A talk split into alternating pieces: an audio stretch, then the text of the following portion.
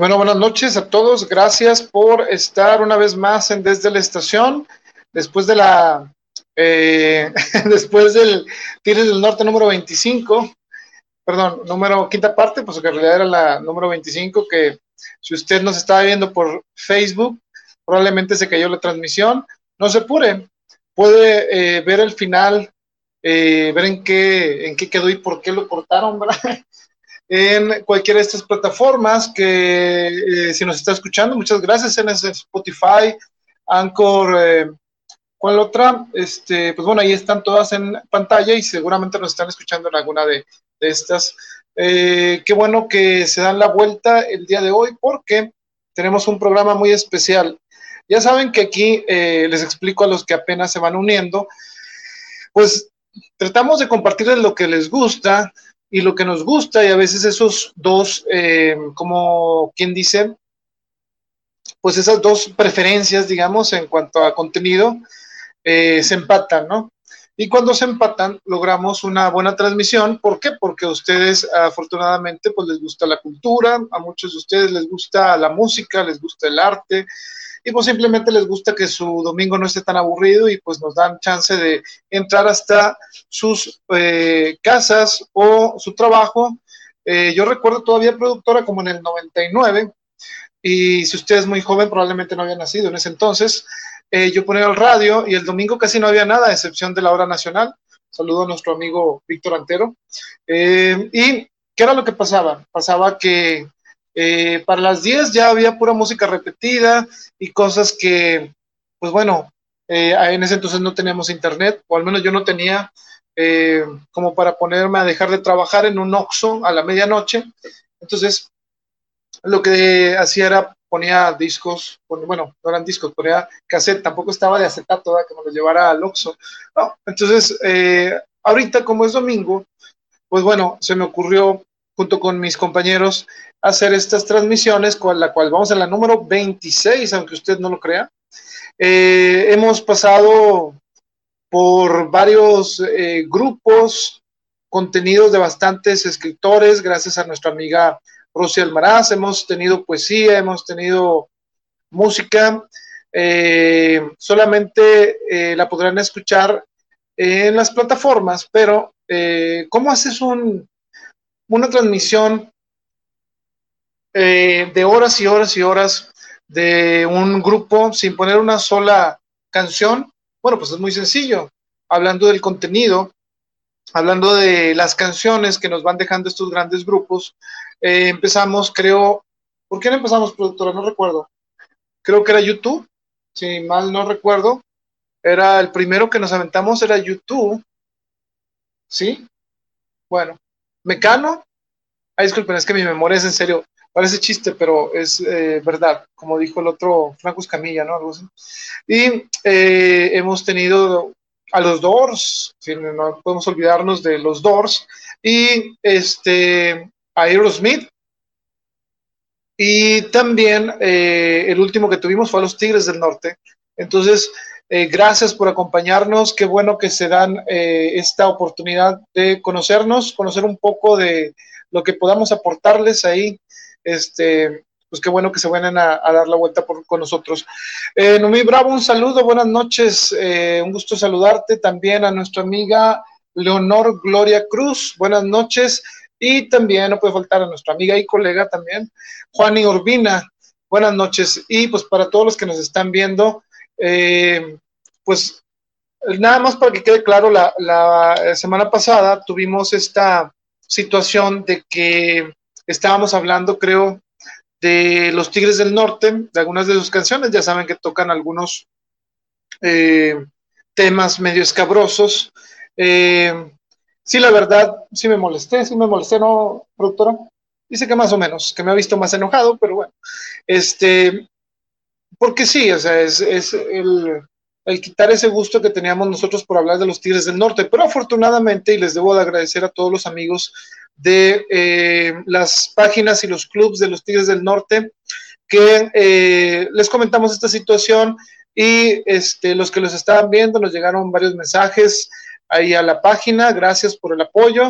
Y ahorita están, eh, afortunadamente, digo, tenemos un buen nivel en cuanto a audiencia, claro que no pegamos mucho, porque realmente este, usted póngase a pensar, estamos haciendo un podcast que es de música sin música, estamos hablando de lingüística, estamos hablando de arte, estamos hablando de pintores, estamos hablando de, este, ¿de qué más, doctora? Poesía. Entonces, ¿usted cree que vamos a tener miles y miles y miles de seguidores? Pues no, pero tenemos a los correctos, que eso es lo importante. Así que si tú eres uno de ellos, gracias por acompañarnos. Entonces, este, vamos a hablar de los Beatles, ¿no? ¿A quién no le gustan los Beatles? Recientemente hubo una película eh, de, que se llamó Yesterday.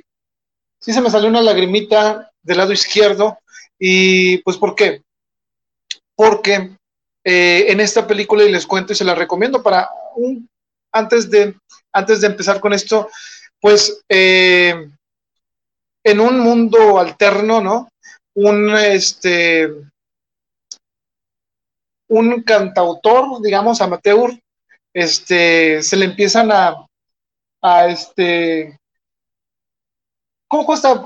Ya se me olvidó la de esto, pero, se, eh, bueno, el chiste es, no, no se los voy a spoilear, pero es un mundo donde no existían los Beatles, él se acordaba de las canciones de los Beatles. ¿Y qué pasa con esto? Que los Beatles, este, pues, sí existen en ese mundo, pero nunca se formaron. No es tanto spoiler, porque no les voy a decir qué va a pasar.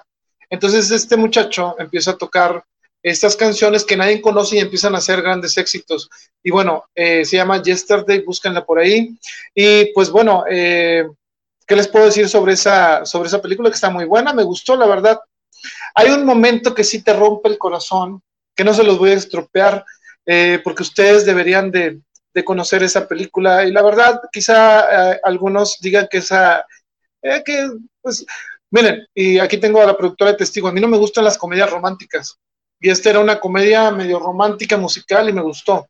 Entonces, este, véanla, búsquenla, se llama Yesterday, es muy buena, y ahorita les voy a poner, antes de irnos a sección, y bueno, déjenme, vamos a comentar aquí con algo. Ah, Ale Romo, muchas este, muchas gracias por tu eh, por tu apoyo, este, qué bueno que también eh, nos pudiste ahí dar algunas palabras de aliento ante estas cosas que pasan de repente, y pues qué bueno que seguimos teniendo el Lente del Arte, y claro que vamos a ir por muchos más eh, más programas, siempre y cuando estemos aquí con todos mismos. Leonor dice, somos muy pocos, me sentí perdida hasta que llegué aquí, gracias por compartir. Así es, eh, miren, yo le voy al Necaxa y créanme, eh, ya lo dijo Juan Villoro, eh, ¿cómo dijo Juan Villoro, doctora?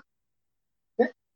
Algo así como que es para, desde la estación puede ser también para esas minorías ilustradas, así que siéntanse en casa, eh, ya llegamos. Eh, no nos vamos a ir en un buen rato. Eh, lamentablemente esta pandemia está muy extensa, cuídense mucho, pero mientras estemos eh, saludables, digamos, que no haya eh, problemas, vamos a seguir llevándoles contenido. Y créanme, tenemos una lista de cosas que queremos contarles, que queremos compartirles. Nuestros amigos eh, David Martínez eh, de la Torre de Babel tienen muchas cosas que mostrarles. También la maestra Alejandra Romo, Eh, Rocío Almaraz está lista para eh, la poesía que siga fluyendo, y pues yo estoy listo para cotorrear con ustedes y para aportar por lo que sea que aporte, y para llevarles este, música que a mí me guste. Eh, se oye muy egoísta esto, pero pues, eh, pues me gusta mucho la música eh, y me gusta compartirla con ustedes, así que un fuerte abrazo hasta donde nos escuchen. ¿Cómo podemos crecer y ser más? Eh, bueno, si no se quieren sentir tan solos, compartan esta transmisión, eh, créanme que, es más, compártanla aunque no les gusten, porque si la comparten y a ustedes no les gustan, probablemente a alguien de, su, de sus contactos eh, les gustará, es decir, oh, yo no había conocido desde la estación, y gracias a ti, amor de mi vida, puede ser, ¿verdad? Imagínate que, que la chica que te guste o el chico que te guste, compartas esto y diga, oh, qué programa tan interesante, y de ahí, Este, surge una plática y después una, bueno, ya no se puede hacer salida al cine, sino una, eh, digamos, este, una, un Zoom, ¿verdad? No está nada mal. Así que bueno, no se, no se apuren. Miren, les voy a compartir ahorita, gracias a la productora, este enlace que viene ahí. En este enlace los voy, los voy a, a invitar que se vayan hacia YouTube, eh, aunque si usted quiere estar con la banda de Facebook, que estamos aquí todos, no se apure, puede hacerlo, pero eh, por si llegara, digamos, por si llegase a pasar de que salgamos del aire como en la edición pasada, pues bueno, ahí tiene el enlace que creo que si la apachurra, yo no lo voy a apachurrar porque si no, quién sabe a dónde me mande esto. Entonces, eh, si alguien me hace favor de checar, eh, en este caso sería la productora, ahí puse un enlace donde dice Arturo Hernández Fuentes, abajo de nuestro comentario de nuestra amiga eh, Leonor. Pues bueno, se supone que en ese enlace lo debe de llevar a YouTube. Como el tío don Facebook se portó medio no tan buena onda, eh, les recomendamos que nos sigan mejor en la transmisión de YouTube, si es posible, no los presionamos, eh, y nos encuentren allá, es al mismo tiempo, no va diferido, no va nada, este, y pues bueno, ahí se los dejo, por si eh, llegara a suceder alguna cosa, ya saben dónde encontrarnos, porque cuando nos salimos del aire, ya no este, podemos regresar por este canal, pero seguimos en, en YouTube. Los compañeros que estaban viendo el, la, desde la estación pasado, pues sí pudieron seguir eh, eh, todo el, hablamos del Unplug, hablamos del Folsom Prison Blues, si ustedes se lo pasó, pues bueno, ahí decimos por qué los Tigres del Norte fueron allá a, a la prisión de Folsom, pero bueno, eso ya quedó en el pasado, eh, y ese pasado lo puede revivir si ve desde la estación por YouTube, porque por Facebook no lo va a encontrar, o por Spotify, si nos están escuchando, pues nunca tuvieron ese problema. Pero bueno, mucho rollo. Eh, ¿Qué vamos a tener el día de hoy? Mm, pues muchas cosas, y para no hacerlo muy largo, porque ya empezamos tarde, pero bueno, es domingo, nos podemos desvelar un poco, y eh, creo.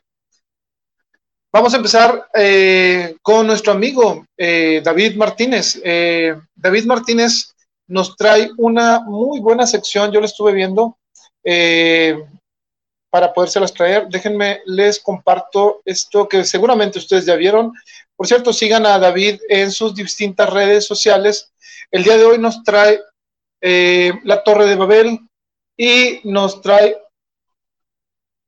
pues bueno, ya saben de qué vamos a hablar. Los que no lo están viendo, no se apuren. Voy a mandar a video para no quitarles más el tiempo, porque créan, créanme, vamos a tener muchas cosas más, así que vamos apurándole. Los voy a dejar con mi amigo David Martínez y su Torre de Babel. Y en un momento regresamos. Muy buenas noches, eh, bienvenidos de vuelta a esta su cápsula cultural de la Torre de Babel. Mi nombre es David Martínez y una vez más les agradezco el que nos estén siguiendo aquí dentro de la misión, dentro de la misión de lo que es Desde la Estación, en donde amablemente Arturo Hernández nos da oportunidad de participar. Espero sinceramente que el día de hoy el programa que he preparado sea de su agrado y de su interés. Gracias. El día de hoy vamos a hablar de un eh, idioma fascinante, de un idioma muy difícil de aprender, pero que sin embargo también es un idioma muy importante hoy en día dentro de lo que es el desarrollo de la tecnología, eh, y es un idioma hablado, es el noveno idioma hablado en el mundo por número de, de habitantes en un país, que es el idioma japonés. Konnichiwa. En cuanto a los orígenes del idioma japonés, estos eh, realmente no son muy muy claros. Eh... De hecho, el origen del japonés es un tema de discusión entre los lingüistas, ya que algunos lo mencionan con inclusive orígenes tan lejanos como ese eh, en Turquía, en la parte media del Asia, y hay quienes dicen que no, que en definitiva es un idioma derivado del chino. Eh, y de ahí, por ejemplo, eh, ubican en el mismo grupo lingüístico a lo que es el chino, el coreano y el japonés. Lo que es un hecho es de que ya había un lenguaje propio en lo que eran las islas que hoy conforman el archipiélago del Japón, eh, pero es en el año de trescientos aproximadamente de nuestra era que empieza, una gran, eh, que hay un, empieza un gran intercambio comercial con China, y China comienza a influir mucho, no únicamente en los aspectos, eh, por así decirlo, de la vida diaria, sino también en el lenguaje. Tan es así que de hecho el sesenta por ciento de las palabras del japonés son de origen chino, es decir, es una gran, gran influencia. Sin embargo, hay que decir que dentro de la misma isla los habitantes buscaban una manera de hacer propio, eh, por ejemplo, lo que ellos escuchaban de los chinos, y de hecho es en el año de ochocientos después de Cristo que se escribe por primera vez un libro en lo que podríamos llamar japonés, que es el Koji. El Koji es un libro que precisamente relata la historia de Japón hasta ese momento. Es escrito por monjes budistas y este libro ya es, podríamos decir, un antecedente de lo que es el japonés de hoy. Hacia el año de aproximadamente mil quinientos cuarenta y tres, eh, llegan los primeros occidentales a Japón, llegan eh, misioneros, llegan eh, comerciantes, y comienza un intercambio entre lo que es el Japón y el mundo exterior. Sin embargo, hay que decir que Japón sigue netamente eh, influenciado por lo que es Eh, las costumbres chinas, eh, el idioma chino, etcétera. Sin embargo, curiosamente hacia mil seiscientos, ellos de pronto se sienten abrumados por lo que es la influencia occidental y deciden entrar en lo que es un periodo de aislamiento, un periodo de confinamiento, muy familiar en estos días para nosotros, ¿verdad? Y este periodo va a durar de aproximadamente el año mil seiscientos hasta el año de mil ochocientos cincuenta y tres. Prácticamente doscientos cincuenta años van a estar aislados del mundo. No van a permitir que la gente emigre al Japón, no van a permitir más que intercambios comerciales muy puntuales y muy estrictos a través de los puertos en donde se controla perfectamente la entrada y la salida de bienes. Aún así, durante este periodo, eh, el japonés comienza a ser influenciado por algunos términos de las mercancías, de los productos que sobre todo ingleses y holandeses comercializaban con los japoneses. Y estos las empiezan a integrar dentro de su idioma. Vamos a ver más adelante cómo lo hicieron. Entonces, en el año de mil ochocientos cincuenta y tres llega Una, una escuadra americana al mando del comandante Perry, y él, la misión que tiene es muy simple: hacer que el Japón se abra, por las buenas o por las malas. Y él se los deja saber hacia los japoneses: o abren o se abren de manera total a lo que es el comercio, a lo que es eh, realmente un intercambio más grande con lo que es el mundo occidental, o tenían la opción de ser invadidos. Los japoneses obviamente no la pensaron mucho y se abren, y empieza realmente un periodo de modernización intenso dentro de lo que es el Japón. El Japón, a partir de precisamente la mitad, la segunda mitad del siglo diecinueve hasta aproximadamente mil novecientos, se convierte verdaderamente en una potencia militar, económica e industrial. Vamos ahora a entrar en cuestiones un poquito más lingüísticas. Vamos a entrar en lo que es eh, una visión general de lo que constituye el idioma japonés. Eh, para empezar, algo que dificulta un poquito el aprendizaje del idioma japonés es que no hay que aprender un alfabeto como se tiene que aprender en francés, en inglés o en español. Se tienen que aprender tres. Hay tres alfabetos que se tienen que aprender: el hiragana, el katakana y el kanji. Eh, uno se preguntará, bueno, ¿y los usan los tres? ¿No bastaría con aprender solamente uno para ya eh, con eso eh, escribir todo lo que a uno se le ocurre en japonés y no aprender los otros? Eh, pues en teoría sí se podría en un momento dado, con un solo alfabeto, escribir todo en japonés. Sin embargo, en la práctica no es así. ¿Por qué no es así?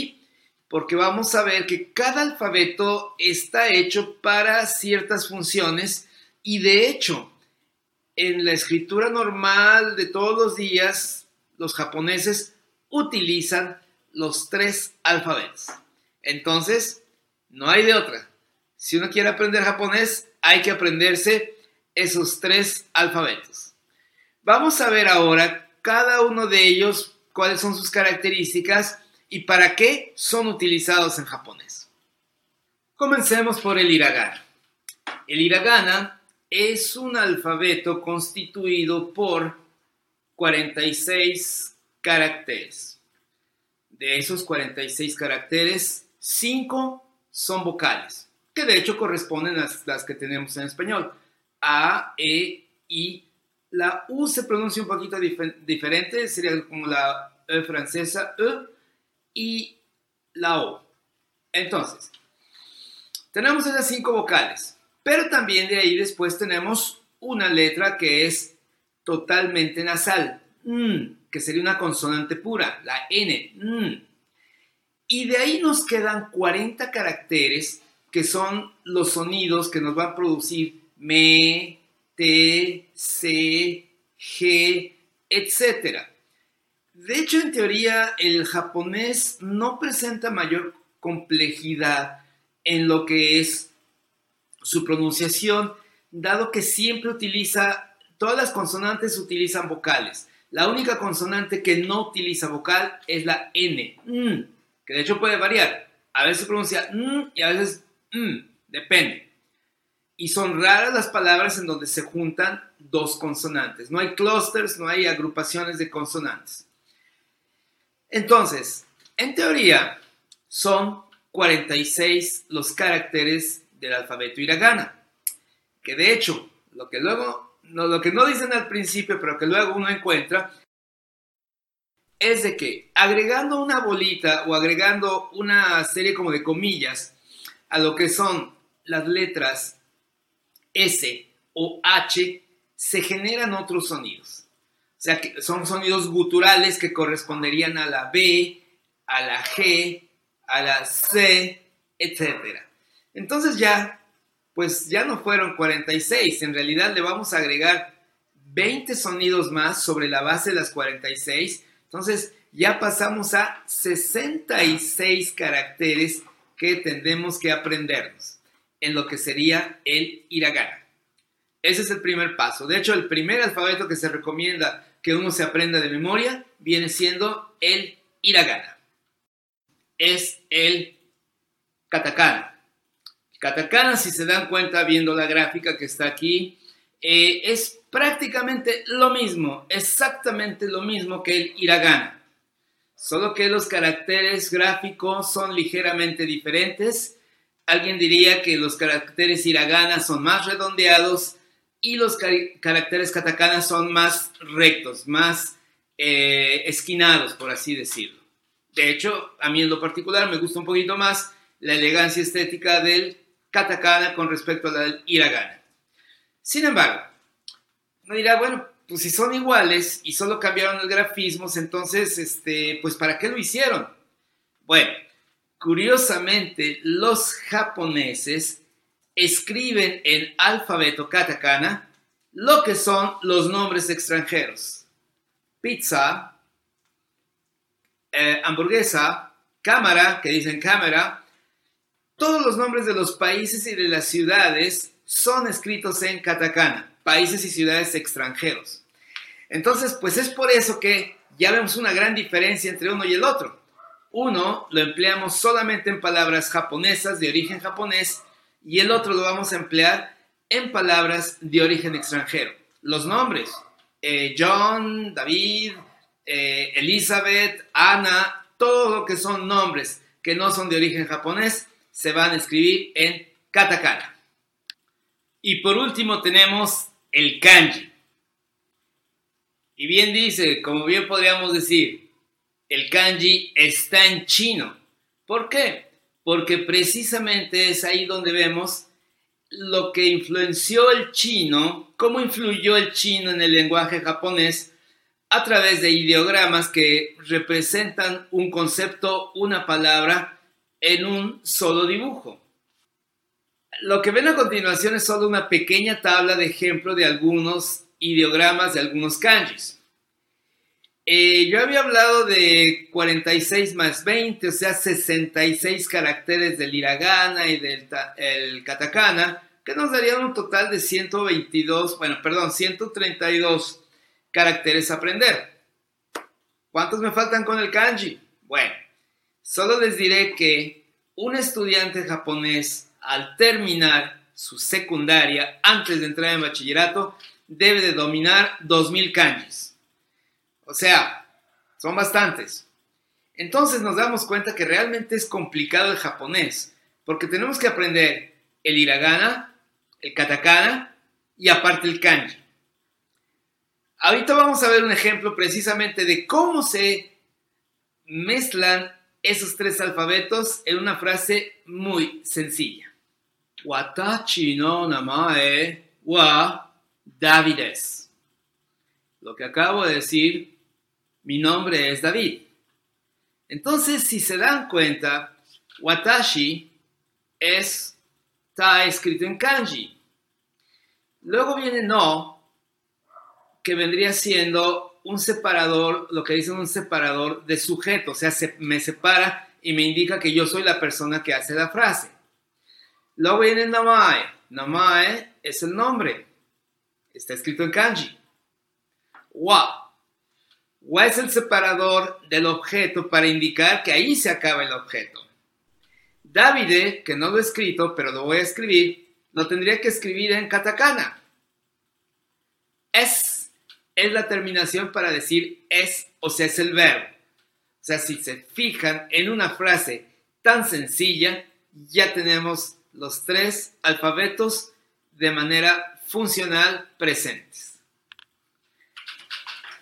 Vamos a ver ahora algunas palabras de uso internacional que provienen del idioma japonés.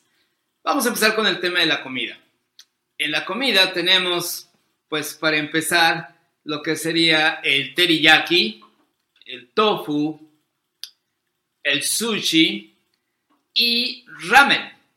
Que curiosamente la palabra ramen viene del chino y quiere decir sopa, pero fueron los japoneses los que la popularizaron y la hicieron internacional, gracias a las sopas que hicieron de tipo ramen, ¿ok? Entonces, ese es un ejemplo de la influencia del idioma japonés en el resto de los idiomas.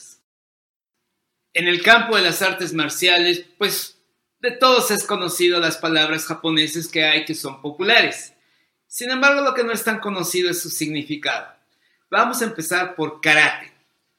Karate. El karate viene, se forma con dos palabras. Kara, que es vacío, y te, que es mano. Mano vacía. Y de hecho corresponde a lo que es el karate. El karate es una forma de defensa personal en la que no se empuña una arma. Simplemente es con las puras manos. Judo.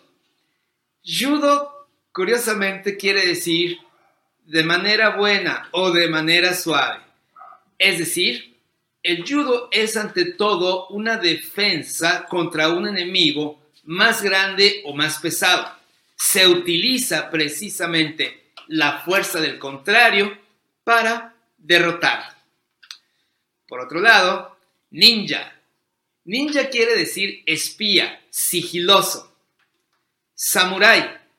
Samurái viene con una raíz muy noble, servidor, el que sirve.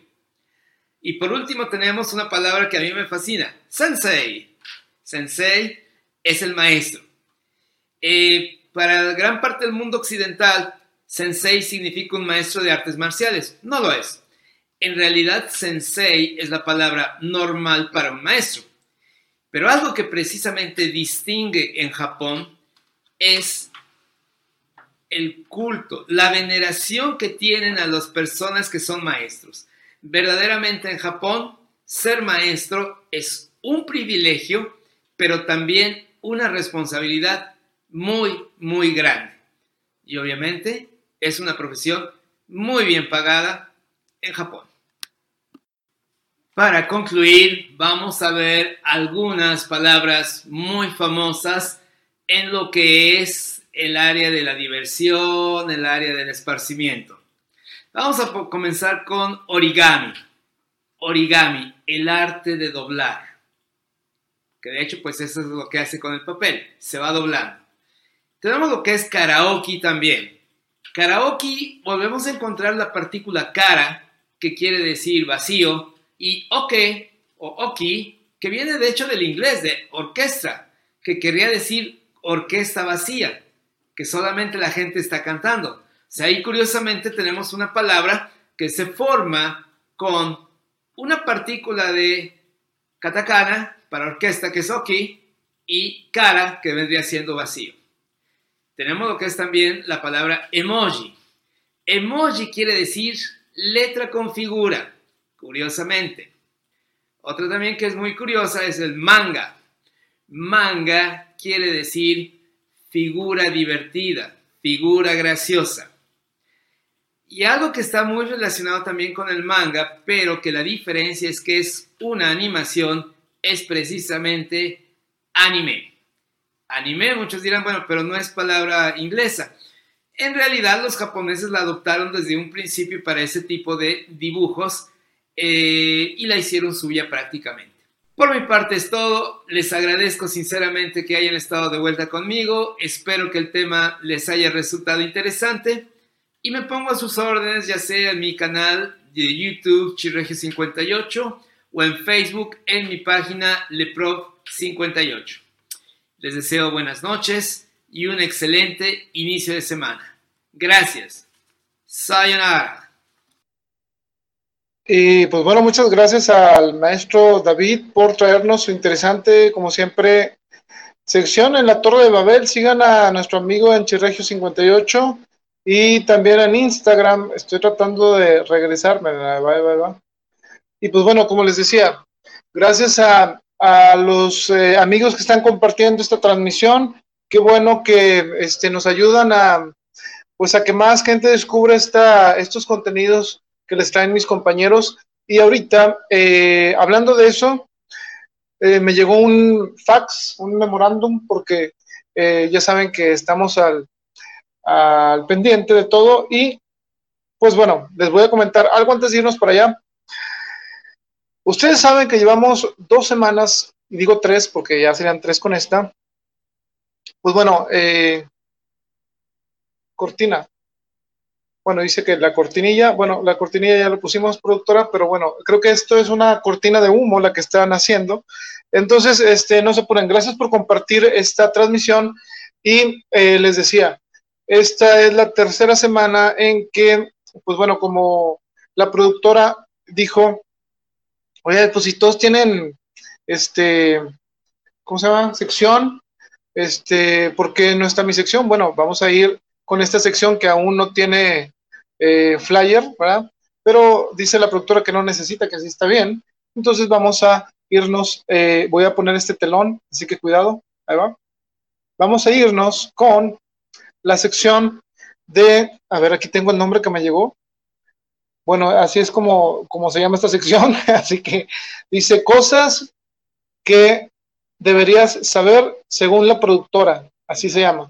Está muy largo ese nombre de la sección, pero dice que sí está bien, entonces, ok. Estas son las cosas que ustedes deberían de saber según la productora. Pues bueno, vamos a irnos eh, rápidamente a ver qué es lo que nos trae. Eh, me dice, primero, en esta semana que empezó, bueno, antes de esto, tiene una otra sección que se llama Fe, Fe de Erratas, que es cuando se equivocan en un dato, pero creo que ya la quería llamar de que sí me equivoqué, creo que no hay problema, lo podemos arreglar. Y bueno, en la sección pasada había mencionado que Ed Sullivan Show estuvo al aire durante veinticuatro años, lo cual eh, le falló a la productora ahí. Estuvo muy... Quería que hiciera un desde la estación nada más para aclarar eso. Le dije, no, espérame, calmada, calmada. Y bueno, realmente no fueron veinticuatro años, fueron veintitrés. Así que si usted perdió una apuesta con alguien, si este por ese dato le ocasionó algún problema, es culpa de la productora, y así que pues, bueno, hay una disculpa en nombre de, desde la estación y todos los que laboramos aquí, este, pero bueno, no se apuren, eh, para, para eso siempre podemos corregir. Pero bueno, dieciocho de octubre, ¿qué pasó un dieciocho de octubre? Bueno, nació esta persona que les voy a poner acá, fíjense, eso sí, ahora me trajo puras, este, aquí el que me voy a equivocar soy yo, pero me trajo unas imágenes que probablemente ustedes conozcan, probablemente, o a lo mejor no. Eso es lo que vamos a investigar. ¿Ustedes han visto o conocen a esta persona? Que, bueno, hay lamentablemente otra, otra disculpa a, la, a los de Spotify, pero bueno, decir, pues, ¿cuál persona? No estamos viendo nada. Bueno, es audio. Es la desventaja de ser un híbrido entre podcast y transmisión, ¿verdad? Pero bueno, esta persona que está ahí, bueno, si usted no sabe, probablemente sabrán que, en dónde está. Pero bueno, ahorita les voy a comentar. Déjenme acomodo este telón que no quiere funcionar el día de hoy. Ahí va. Ahí está. Me imagino que porque no es telón, por eso no funciona, pero bueno. Esta persona que ven ustedes ahí nació en mil novecientos veinte. Si no mal leo aquí, es el, fue el dieciocho de octubre de mil novecientos veinte. Su nombre es Melina, Melina Mercouri. ¿Usted sabrá quién es Melina Mercouri? Bueno, ella fue una actriz, cantante y política griega, eh, ministra de Cultura de Grecia en el noventa y cuatro, parece ser. Ahí yo le estoy agregando, pero bueno, esto es lo que me mandan. Debutó en un largometraje eh, que se llamó Estela a la edad de treinta y cinco años. Esta película se hizo en mil novecientos cincuenta y cinco y fue nominada a un premio en Cannes. Cinco años después actuó en Nunca en Domingo, que la dirigió eh, Jules Dassin, con quien contraría matrimonio en mil novecientos sesenta y seis. Vivió en exilio un tiempo por ser muy crítica de la dictadura en Grecia. Esa, este, se metió ahí en problemas, ¿verdad? Hasta que pudo regresar a su país y se convirtió en la primera mujer en ser ministro de Cultura. Y bueno, para los que conocen también y que quieran aportar algo, bueno, aquí la productora me va a mandar otro, otro memorándum. Pero bueno, eh, Camilo sexto escribió una canción que a lo mejor usted no sabe ni quién era, pero bueno, eh, le escribió una canción en mil novecientos setenta y cinco, inspirado en ella. Eh, ¿Qué dice? Nunca se puso el noventa y cuatro, se me antes. No, yo no, no, bueno, no he hablado de que se... Ok, este, les decía que Camilo sexto escribió una canción que se llama Melina en mil novecientos setenta y cinco. Fue inspirado eh, por esta persona. Y bueno, ¿qué más tenemos en esta semana? En esta semana, otro de estas personas, eh, si usted no lo conoce, bueno, su nombre eh, es Charles Edward Anderson Berry. Nació él también, creo, dieciocho de octubre de mil novecientos veintiséis. Productora, me está distrayendo mucho. A ver, diste un mal dato, ok. ¿Cuál fue el mal dato, productora? ¿Puedes decirnos? ¿De anteriormente cuál era? Bueno, lo que leí aquí es que nació Melina Corcubre en, en... Bueno, no sé, pues yo estoy leyendo lo que me mandan, así que hay una disculpa. Entonces, eh, bueno, continuando con lo de Chuck Berry, pues él falleció en, mil no, en el dos mil diecisiete, si ustedes... Eh, bueno, aquí me imagino que la productora me puso F punto dos mil diecisiete, si es falleció en dos mil diecisiete. Ok, bueno, en el anterior dato, que probablemente eso es lo que me está eh, diciendo, es que Melina Mercouri falleció en mil novecientos noventa y cuatro. Eso es lo que quería decir. Ah, ándale, pues es que eh, la productora piensa que uno tiene este, grandes habilidades, pero ah, muy apenas uso lentes, compañeros. Pero bueno, sí, eh, no, no ha dado ningún mal dato, entonces este, nada más mencionamos este, es su currículum. Pero bueno, regresando a Chuck Berry, que tiene mucho que ver con el programa de hoy. Una de las mayores influencias del rock and roll y pionero del rock, era cantante, compositor, guitarrista e intérprete. Eh, ¿Quién admiraba a Chuck Berry? Aparte de Tarantino en Pulp Fiction, ¿va? Bueno, pues eh, John Lennon es uno de ellos. Podemos recordar esa increíble participación en donde está cantando Yoko Ono, ¿verdad? Pero bueno, este... pues a lo mejor no le gusta, a mí sí me gusta. Yo cuando tiene una muy buena canción que después les comento cuál es, eh, pero bueno, ya llegará ese momento. ¿Quién más admiraba a Chuck Berry? Bueno, Bob Dylan, Eric Clapton y Keith Richards, que incluso no le regresó un golpe porque pues era como, se le secaba la mano, como decían, si le pegas a Chuck Berry se te seca la mano, ¿no? Bueno, ¿quién más? Eh, creo que la... ok, esta otra persona que está por acá, es Jean-Claude Van Damme.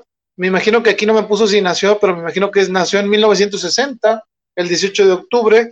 Eh, el artista marcial es eh, actor y productor y guionista. También es conocido por sus películas de acción como Soldado Universal y Los Expendables, ¿verdad? Bueno, para los que les gusten eh, las películas de acción, pues claro que saben quién es eh, Van Damme. El diecinueve de octubre también nacería otro personaje que, si usted no lo conoce, bueno, a lo mejor no vio este, una buena serie de, de los noventas, que se llama Tear Rock from the Sun, que es la tercera roca del sol, eh, y también hizo una aparición muy espeluznante, digamos, en, en Dexter, ¿no? Si no mal recuerdo. Trinity, ¿le suena? Bueno, espero no dar spoilers. Eh, también, si usted vio Riesgo Total o Cliffhanger de Sylvester Stallone, era ahí el, el villano. Pero bueno, John Lithgow eh, es un actor estadounidense conocido por sus eh, grandes actuaciones. Ha sido galardonado con el, el Emmy eh, y recientemente ganó de nuevo el Emmy por su interpretación de Winston Churchill en la serie The Crown. Si hay fans de The Crown, me dice la productora que está muy buena. Yo no he tenido oportunidad de verla. Al único que he visto que haya hecho a Winston Churchill, creo que es a Gary Oldman, y el que salió en Soldado Universal, no, Soldado Universal no, en Inglourious Basterds también ahí, ahí creo que apareció algo, algo así. No él, John Lithgow no, el personaje. Bueno, en la vida real. Pero John Lithgow, muy buen, muy buen eh, actor. Nos vamos al siguiente porque... Este, ¿quién más? ¿Quién más? Tenemos a una, pues bueno, como no podíamos dejar de lado, eh, en este mismo día, es que aquí el problema, el diecinueve de octubre, pero ahora de mil novecientos treinta y uno, nace esta, este David John Moore, Cornwall en Poole, Reino Unido. Ahí disculpen esta pronunciación tan, eh, se puede decir chafa, pero... Pues bueno, dice, mejor conocido con su seudónimo John Le Carré. ¿Quién es él? Bueno, es un autor de novelas de suspenso y espionaje. Fue diplomático entre mil novecientos sesenta y mil novecientos sesenta y cuatro. Varias de sus novelas han sido adaptadas al cine. ¿Quiere que le recomendemos una de esas novelas? Bueno, ahí les va. Que también fue serie, miniserie, probablemente. Ahí les va, miren, pero eh, probablemente usted... Si no ha visto esta película, tiene uno de los mejores finales que he visto en la historia del cine, al menos para mí. Sobre todo por esa canción de Julio Iglesias de La Mer, ¿eh? La Mer. No voy a cantar el día de hoy, pero por, eh, por respeto a la audiencia, digamos, ¿no? Eh, bueno, él hizo esta novela que fue adaptada al cine, eh, que se llamó, uh, aquí le pusieron El Topo, ¿verdad? Pero bueno, eh, en inglés o se llama Tinker, Tailor, Soldier, Spy. Muy buena película. Este, espero que sea una oportunidad. Y pues el agente George Smiley fue eh, interpretado por el también gran actor Gary Oldman. Sí, algunas de otras novelas que se recomiendan, la productora dice que es El espía que surgió del frío, El jardinero fiel, que creo que esa también se convirtió en película, El Topo, bueno, ya lo vimos, y El hombre más buscado, entre varias más. Pues nos vamos rápidamente al veinte de octubre, donde este actor, otro actor, si usted no, eh, no le suena mucho el nombre de Viggo Mortensen, es que no ha visto buenas películas, ¿verdad? Entonces, este, hay que ver más películas. Sobre todo hizo una hace un año o dos, no recuerdo, si era este... Green Book se llama, yo no lo he visto, nominada al Oscar, eh, debería de verla en esta semana. Yo digo, ahí se los prometo y les cuento qué tal está. Pero Viggo Mortensen nació en un veinte de octubre, pero de mil novecientos cincuenta y ocho, en el barrio neoyorquino de Manhattan. El actor estadounid- estadounidense lleva filmadas alrededor de, bueno, ya más de cincuenta películas, entre ellas, pues, para los fans, ¿verdad?, del Señor de los Anillos, una muy buena que se llamó Promesas del Este o Eastern Promises, eh, una historia de violencia, Green Book, y eh, salió también en, en las de Masacre en Texas. Ahí les debo el dato en qué número, pero una de esas. El veintiuno de octubre, eh, el veintiuno de octubre nos vamos a cambiar de fecha eh, para ver a alguien más. ¿Quién es esta persona que es, ustedes están viendo en pantalla? Bueno, pues es ni más ni menos que uno de, para mí, de los cineastas, este, digamos que son de esos que me inspiraron a, a escribir historias. Eh, es Julio Medem. Nació en mil novecientos cincuenta y ocho, un veintiuno de octubre, en San Sebastián. Es director del cine y guionista español. Eh, escrito Lucía y el sexo, y pues bueno, la magnífica historia eh, que se llamó Los amantes del círculo del círculo polar, perdón. Por aquí les voy a mostrar, esta es una de las eh, películas demasiado buenas que si usted no se ha dado la oportunidad de ver, eh, consígala. Creo que la puede encontrar en YouTube. Este, nada más póngale ahí Los amantes del círculo polar. Impresionante, productora, es correcto. Este, y bueno, ¿qué más? Ya para terminar, este, les recordamos, pueden darle like, ¿verdad? Pueden suscribirse en YouTube, si nos están viendo en YouTube, gracias, suscríbanse ahí, es gratis, no cobramos nada, todavía, esperemos, ¿no? Este, y bueno, vámonos eh, rápidamente a la último, el último aporte aquí de la productora que nos mandó, eh, me imagino, a ver, ahí va. Si usted no ha visto esta otra película y quiere ponerse triste, bueno, hágalo, es muy bueno. No ponerse triste, sino ver esa película. Una de las grandes eh, actuaciones, yo pienso que de todos, de todos.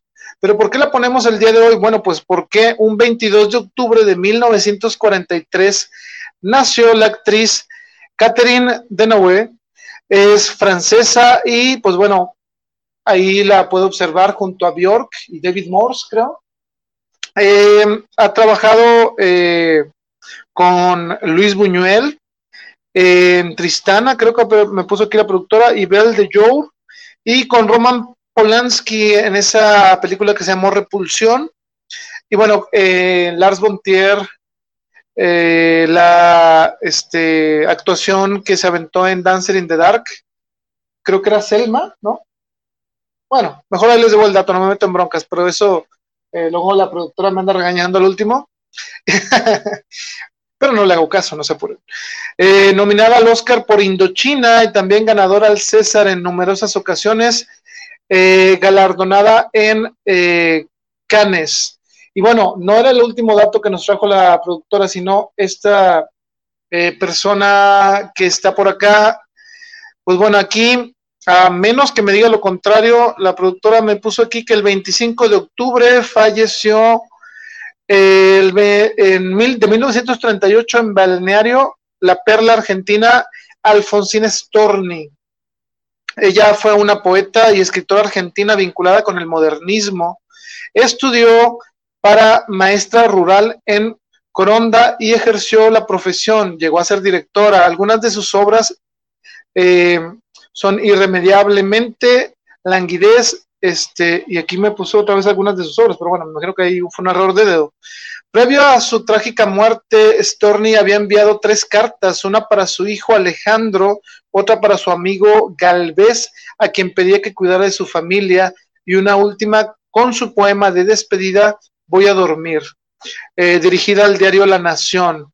Lamentablemente, pues bueno, eh, Alfonsina Storni se suicidaría, y pues bueno, es una de las grandes pérdidas eh, de, que ha tenido, yo digo que la historia en la literatura, y pues bueno, la manera que pasó también. Así que bueno, nos despedimos con esta, eh, este último dato de la productora, y bueno, ¿qué más? Eh, gracias a todos los que les gustaron los datos, qué bueno que este, si algunos ya se lo sabían, pues no pasa nada. Seguiremos este, trabajando para más contenido, pero bueno, ahora sí ya nos vamos a ir a, eh, antes de pasar al lente del arte, les voy a compartir que eh, el próximo viernes, y este es un anuncio para todos, vamos a tener una, eh, con mucho cuidado, ¿verdad? Porque está muy fuerte esta del coronavirus, vamos a tener una presentación pues ya prácticamente con un cupo limitado, ya está prácticamente agotados los lugares en el Semillerito, con nuestros amigos del Semillerito. Les invitamos a que si usted no está confirmado en esta ocasión, pues no nos acompañe, porque no van a permitir la entrada, este, más que a los que están ya reservados. Solo lo hacemos como un anuncio para que, este, pues no hacer pasar un mal rato, más que nada, no a nosotros, a ustedes, que nos apoyan siempre. Así que si ustedes ya están confirmados, eh, no hay problema. Eh, va a ser el eh, viernes treinta a las ocho de la noche en el Semillerito Grill, a menos que, este, pues bueno, nos indique otra cosa. Este, recordamos que eh, se están cumpliendo con todas las medidas de... Eh, pues que nos están indicando también en el número de invitados para evitar algún eh, problema. Y pues bueno, ¿quiénes van a estar ahí? Pues ya habíamos dicho que eh, va a estar un servidor, Arturo Hernández Fuentes, va a estar Brisa Ramírez, eh, ¿quién más va a estar por acá? Bueno, Dante Gallegos, pero los últimos nuevos que se integraron fue Arturo Mariño y eh, nuestra amiga también poeta, es Idalia de León. Y eh, pues bueno, también va a estar apareciendo con nosotros nuestro amigo eh, Dante Gallegos. ¿Qué más? Pues bueno, lo, le invitamos de, de nuevo al Semillerito. Ah, espérame, porque ya se me puso aquí otra cosa. Recuerden que estamos este, de un celular transmitiendo. Eh, si ve desde la estación, bueno, una de las grandes ventajas es que puede ir al Semillerito en la compra de un libro, le regalan una pizza gratis, y créame, que ahí sí de repente pensamos que está mejor, el libro o la pizza. Pues bueno, si tiene hambre, la pizza va a ser el eh, eh, va a ser la, la solución, y si no, pues bueno, el libro seguro le va a gustar. Así que acompañe a eh, el Semillerito Grill en estas promociones y a nosotros también. Así que bueno, fuera de esto, eh, ya no tengo nada más que anunciar que la siguiente sección. En la siguiente sección vamos a, eh, bueno, ahí nuestra amiga Rocío Almaraz nos invitó a grabar un, eh, como les digo, una sección, bueno, para su sección, este eh, nuevo texto, entre comillas, que no puede encontrar en ninguna parte porque no vienen en la estación Kimura. Probablemente vengan en la estación Kimura número dos en algún par de años, pero por lo pronto puede verlo en este... Eh, video que grabamos para ustedes eh, ya hace creo que como unas dos semanas o una, no recuerdo, y es de eh, nuestra amiga Rocío Almaraz en eh, ¿cómo se llama? Poesía Viva, y una colaboración mía. Pues bueno, ahí estuve eh, intentando leerle y seguirle el paso a nuestra amiga Rocío Almaraz, así que los dejo con eh, la sección. En este caso, pues van a leer, este, les comparto un poco de mi material. Y gracias a Rosy por invitarme a leer con ella en esta ocasión. Así que ahorita regresamos ya eh, con eh, más cosas. No nos tardamos nada. Si me preguntas ahora, no sabría qué decirte. Los finales llegan sin avisar y va llegando nuestro turno de dejar de ser uno. Pero no estés triste. El viento seguirá golpeando tu cara de la misma manera. Tus ojos continuarán encendiéndose cada vez que desees observar la luna. Y como todos los días, amanecerás y estarás en tu cama, pero despertarás sin miedo, sabiendo que ya no hay nada que perder. Hoy sé quién eres, quién fuiste, pero no quién serás. El futuro no puede detenerse, y créeme que lo intenté, con toda la fuerza que me quedaba. Ahora que sé que no puedo hacerlo, te extrañaré. Porque me he dado cuenta que cuando ya no pueda encontrarte y en mi memoria se haya secado la última laguna que te mantenía viva, moriré acompañado. Pero totalmente solo.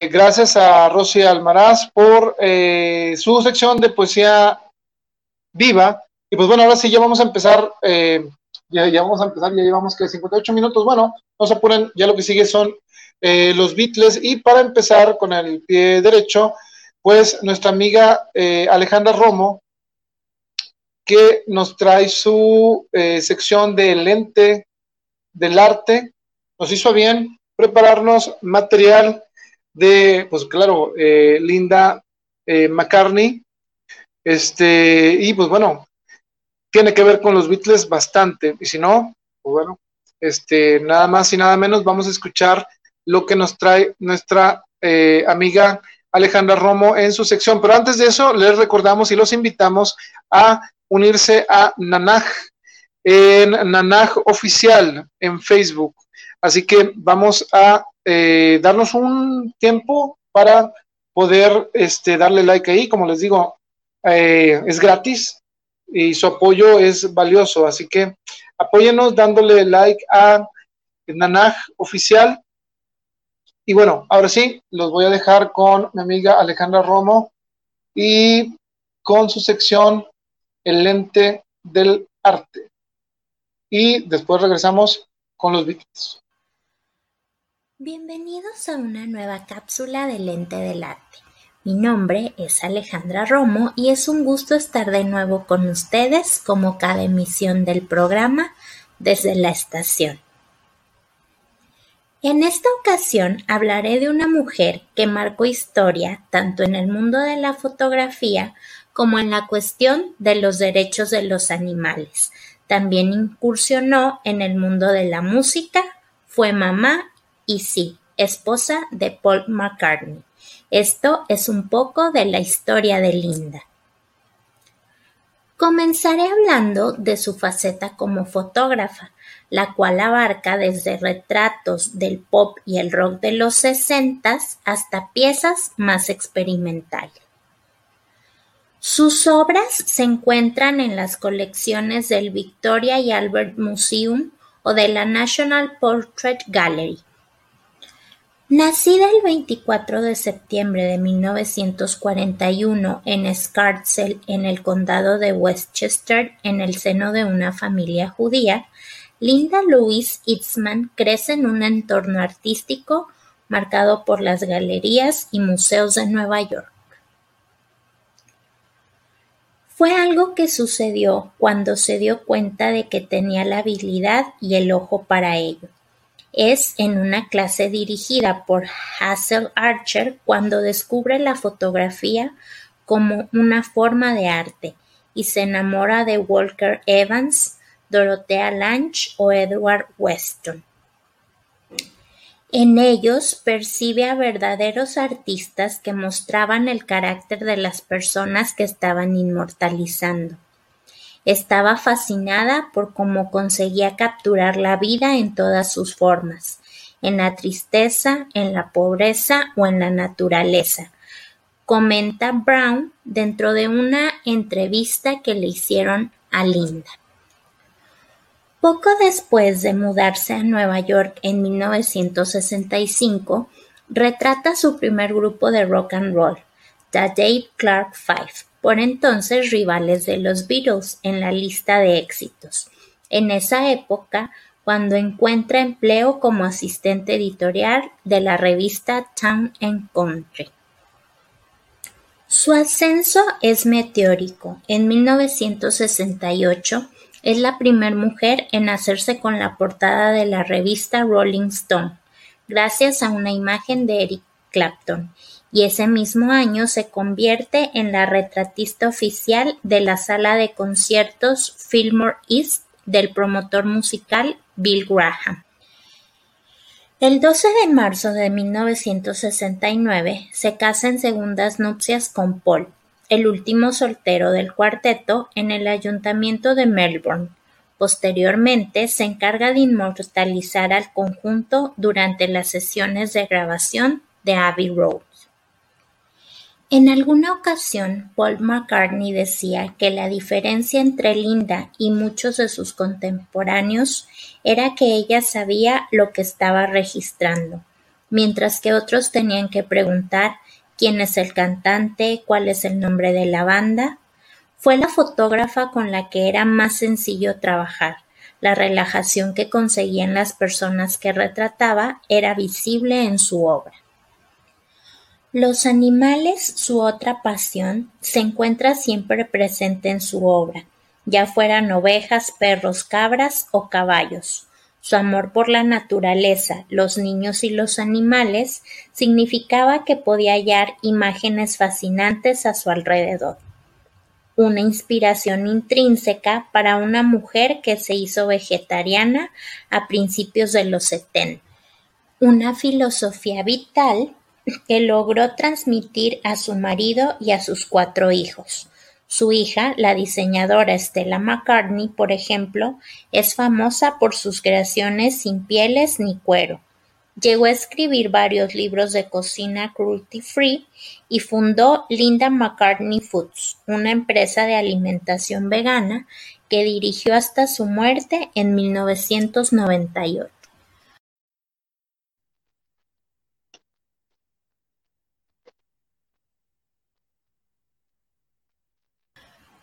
Como podemos observar, la historia de Linda fue mucho más que ser la esposa de Paul McCartney. Fue un gusto haber estado con ustedes como cada emisión del programa desde la estación. Les recordamos nuestros canales oficiales y nos vemos el próximo domingo. Muy bien, muchas gracias a la maestra Alejandra Romo y como ven ahí en pantalla pueden entrar a doble u doble u doble u punto facebook punto com diagonal eh, Nanaj Oficial para seguirle en las redes. Igual también busquen en Nanaj Oficial en Instagram. Y pues bueno, eh, recuerden que este, nuestra amiga Alejandra Romo también está en varios proyectos, aparte de Nanaj. También pueden checar sus diplomados. Y les traen, tenemos una pequeña sorpresa aquí. Eh, déjenme les comento. Bueno, esta imagen que están viendo ahorita ustedes es sobre uno, un proyecto que eh, me comentó, del cual les voy a contar un poquito. Nada más que, aquí está, ok.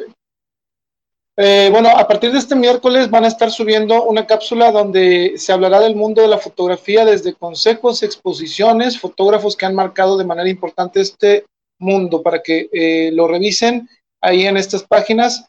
Y, eh, pues bueno, no se lo pierdan, se va a llamar En eh, los ojos de eh, Graciela Iturbide. Me imagino que va a ser la, una de las de las que van a estar, este, de las que se va a estar hablando, ¿verdad? Si, si no mal eh, tengo el dato, pero bueno, no dejen de seguir a, este, no se me, no se me, a ver si nuestra amiga Alejandra Romo nos eh, pone ahí el enlace para poder visitarlo. Creo que va a salir en Nanaj, porque aquí sí ya no me, no me aclaró muy bien, pero bueno. Se me hace que yo no, no, le, no lo marqué bien, pero busquen en Nanaj Oficial, miren, aquí tengo el dato, dice, ah, ok, esto es lo que me faltaba, exactamente. Es en Facebook, para los que nos escuchan, busquen eh, Aurea Fotografía Foto Estudio y lo van a encontrar. Entonces, los invitamos para que eh, le pongan mucha atención y, bueno, apoyen eh, a la maestra Alejandra Romo en esta Eh, nueva, digamos que eh, sección que en esta cápsula que estará subiendo. Y claro que la maestra sabe llevarnos contenidos muy interesantes y esta ocasión no será la excepción. Y bueno, eh, les aviso que el próximo miércoles estaré pasando en una retransmisión de una charla que tuve en este evento que se llama Feria Internacional del Libro. Bueno, la segunda Feria Internacional del Libro, en donde estuve con mi amigo Oscar Álvarez Freeman. Así que a las, el miércoles, si no, creo que va a ser a las nueve de la noche. No, perdón, el jueves a las nueve de la noche. Así que si usted quiere este, escucharme hablar sobre mis libros, eh, no se lo pierdan. Hablamos bastante de Estación Kimura y de la violencia también eh, de ciertos personajes. Así que, eh, bueno, le puede resultar interesante. Y bueno, ahora sí ha llegado el momento de olvidarnos de todo un poco, de sentarnos en nuestro lugar favorito de donde estemos, o de seguir trabajando en el caso de los que nos escuchan eh, amablemente. Y pues bueno, ¿qué sigue? Eh, sigue, pues bueno, para los que muchos eh, vinieron a est- en esta ocasión, pues siguen esta gran... Ah, espérame. Ahí va. Los Beatles. Si no hubiera bronca por derechos, pondremos una musiquita de los Beatles, así que imagínense su canción favorita. A ver, eh, no sé, la productora me volvió a sacar de onda, creo que hay un problema, pero no me lo escribe, me voy a tardar mucho en darlo. Ah, ok, sí, nada más era... Ok, bueno. Ay, disculpen, estamos un poco, este... Los Beatles, ¿quiénes son los Beatles? Bueno, eh, si probablemente muchos jóvenes, ¿verdad? Quizá eh, hayan escuchado de los Beatles, pero créanme que hay gente joven que no conoce a los Beatles, y lo más preocupante, gente también de mi edad que no los conoce. ¿Y por qué no conocerías a los Beatles? Bueno, quizá porque a lo mejor nunca tuviste la oportunidad de escucharlos, o si acaso escuchaste una canción allá a lo, a lo lejos, pero bueno, esta banda es originaria de Liverpool, Inglaterra. Se formó en mil novecientos sesenta y su, aunque al igual que algunas otras grandes bandas, tuvo a bien tener más de los eh, integrantes originales, únicamente eh, quedan, pues, eh, George Harrison ya falleció y eh, John Lennon, pues ya sabemos que, que tuvo un trágico final. Y pues bueno, Ringo Starr y Paul McCartney son los que eh, quedan ahorita con vida, con vida. ¿Y por qué se les reconoce y por qué reconocer a este grupo de los Beatles? Pues bueno, porque por lo obvio, porque fueron muy grandes, muy buenos y fueron muy revolucionarios y siguen siéndolo hasta el día de hoy. Estuvieron activos únicamente como los Beatles desde mil novecientos sesenta hasta mil novecientos setenta. En las discográficas que estuvieron primero con Par, Parlophone, Apple y Capitol. A ver, vamos a empezar desde el principio. Sus miembros principales fueron John Lennon, que se encargaba eh, desde mil novecientos sesenta hasta el sesenta y nueve. Paul McCartney, del mil novecientos sesenta a mil novecientos setenta. George Harrison, de mil novecientos sesenta a mil novecientos setenta. Y Ringo Starr, que entró hasta mil novecientos sesenta y dos y, pues bueno, hasta mil novecientos setenta pues tuvo su participación. ¿Quiénes fueron esos Beatles que no se conocen eh, y que estuvieron en alguna eh, formación? Pues bueno, nos vamos desde el principio. Eh, Tommy Moore estuvo en la batería por algún tiempo, Norman Chapman en mil novecientos sesenta también, Chas Newbin en el bajo de mil novecientos sesenta a mil novecientos sesenta y uno, Stuart Sutcliffe eh, de mil novecientos sesenta a mil novecientos sesenta y uno y eh, Pete Best, eh, que aparte de tocar la batería también de repente se aventaba una canción eh, de mil novecientos sesenta a mil novecientos sesenta y dos. ¿Quiénes fueron los principales, digamos, eh, figuras? Eh, la verdad que en este sí, en su momento el que dicen que traía más fama era Ringo Starr, aunque usted no lo creyera, todos eran fanáticos de Ringo Starr, pero si nos vamos estrictamente a lo musical, los que se llevaban mucho crédito pues eran los eh, principales, eh, digamos, compositores, que era Lennon y McCartney. Ellos eh, cuando empezaron pues tuvieron que hacer... que hacerse de un nombre eh, tocando en Liverpool, eh, en Hamburgo durante tres años.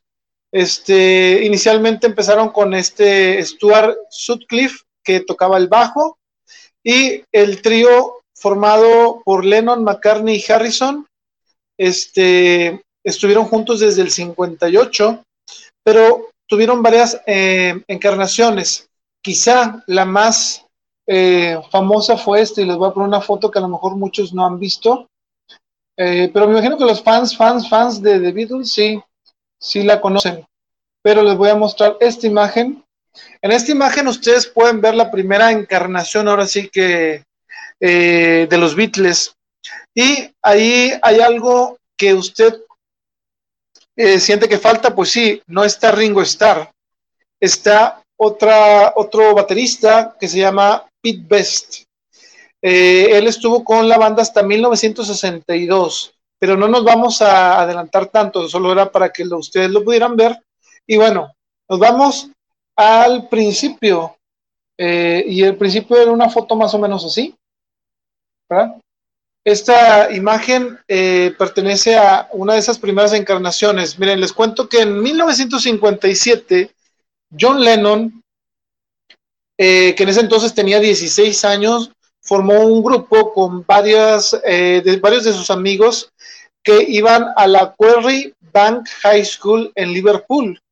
Ellos, este, pues, como todo joven, querían eh, alcanzar sus sueños, ¿verdad? Y... Y bueno, pues ahora eh, no estaban los eh, Beatles que se conocen, sino que ahí les van los nombres de, lo que, de los que estaban. Primero ellos se hicieron llamar los Blackjacks, antes de que cambiaran su nombre a los o a The Quarrymen.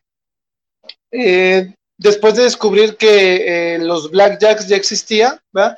Empezaron a usar el nombre de Quarrymen. Entonces, este, dicen que eso pues fue en honor a la, a la escuela en la que cursaban. Y, este, pues bueno, una de las principales, eh, digamos, influencias para que John Lennon hiciera lo que pudo hacer es eh, su mamá, porque su mamá, que se llama Julia Lennon, le enseñó a tocar el banjo y también este, les enseñaba a afinar Este, sus guitarras a sus compañeros de banda, que en ese entonces podríamos mencionar a Eric Griffiths. Y pues bueno, este, gracias a este apoyo, digamos, eh, pues John Lennon empezó a, a, a tener esta expectativa y esta motivación por, por tocar música, ¿no?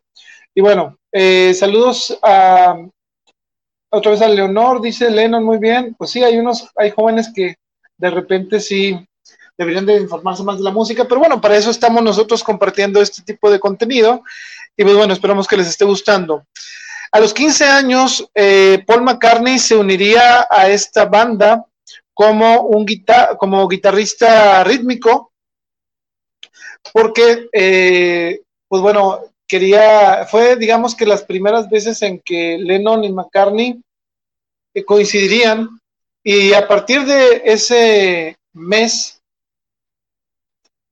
que fue, bueno, dicen que fue en julio de el cincuenta y siete, pues sería, eh, yo me imagino que ellos dos al estar tan jóvenes no, no se imaginarían que iban a cambiar el mundo musical, y pues ahora sí que el mundo de todas partes, digo, ¿a quién no lo han influenciado los Beatles?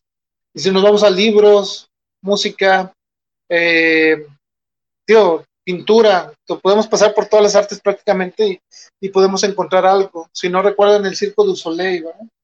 Y pues bueno, volviendo a, la, a lo que les estaba diciendo, quince años tenía Paul McCartney cuando conoció a John Lennon ese julio de mil novecientos cincuenta y siete. Ahora, ¿cuándo entraría George Harrison? Bueno, George Harrison entraría hasta febrero de mil novecientos cincuenta y ocho. ¿Por qué? Entraría de escena nada más a ver la banda de Lennon y McCartney, y este, pues McCartney le, le pedía a John Lennon que, que le diera chance a George Harrison de entrar. Este, eh, George Harrison hizo una audición, tenía quince años, eh, y sí lo impresionó a John Lennon, pero dijo, ¿sabes qué? Está bien y todo, pero creo que es muy joven para esta banda, ¿no? Y pues bueno, Harrison se regresó pues, prácticamente medio pues triste, ¿no? Porque pues bueno, dice, pues si soy bueno, ¿por qué no me das chance? Bueno, pues porque eres muy joven. Sin embargo, eh, Paul McCartney no dejaría que su amigo George Harrison se fuera de esa manera, y durante, dicen que durante todo un mes, este, pues eh, Harrison le pedía a McCartney que le dieran otra oportunidad. Y bueno, McCartney dijo, bueno, está bien, vamos a, a, a darte esa oportunidad y a convencer a John Lennon. Entonces, este, finalmente eh, lo llevan a otra, eh, a otra, digamos que audición con John Lennon, que pues claro que era el jefe de la banda, ¿verdad? Entonces, y pues afortunadamente este, le, le gustó, y pues ya le dieron oportunidad a George Harrison de unirse a este grupo. Y bueno, ¿qué pasó después? Bueno, eh, hicieron una un álbum este, amateur, por decirse, o independiente, en mil novecientos cincuenta y ocho, en donde aparecía la canción eh, That Will Be The Day, de Buddy Holly, y una que escribieron, eh, fíjense, escribieron McCartney y Harrison, que se llama In Spite of All Danger, of All the Danger, perdón. Es In Spite of All the Danger, y esta canción eh, la compusieron, como les había mencionado, McCartney y Harrison. Esta sería la primera canción eh, de los Beatles, digamos, que se grabó de, en toda la historia, y dicen que es la única eh, canción eh, de los Beatles que trae eh, de autoría del McCartney y Harrison. Y también otro récord, digamos, otra cosa curiosa es que esa canción es la única que los Beatles grabaron en Liverpool. Y ahorita vamos a ver por qué. Eh, cuando grabaron esta, que les digo, In Spite eh, of All the Danger, eh, McCartney tenía dieciséis, Harrison quince, y eh, ustedes, si ustedes quieren escuchar esta canción, pueden encontrarla en el set de la antología que salió en eh, julio del noventa y cinco, o buscarla en internet, ¿verdad? Cualquiera de lo que le, le gusten más, ¿no?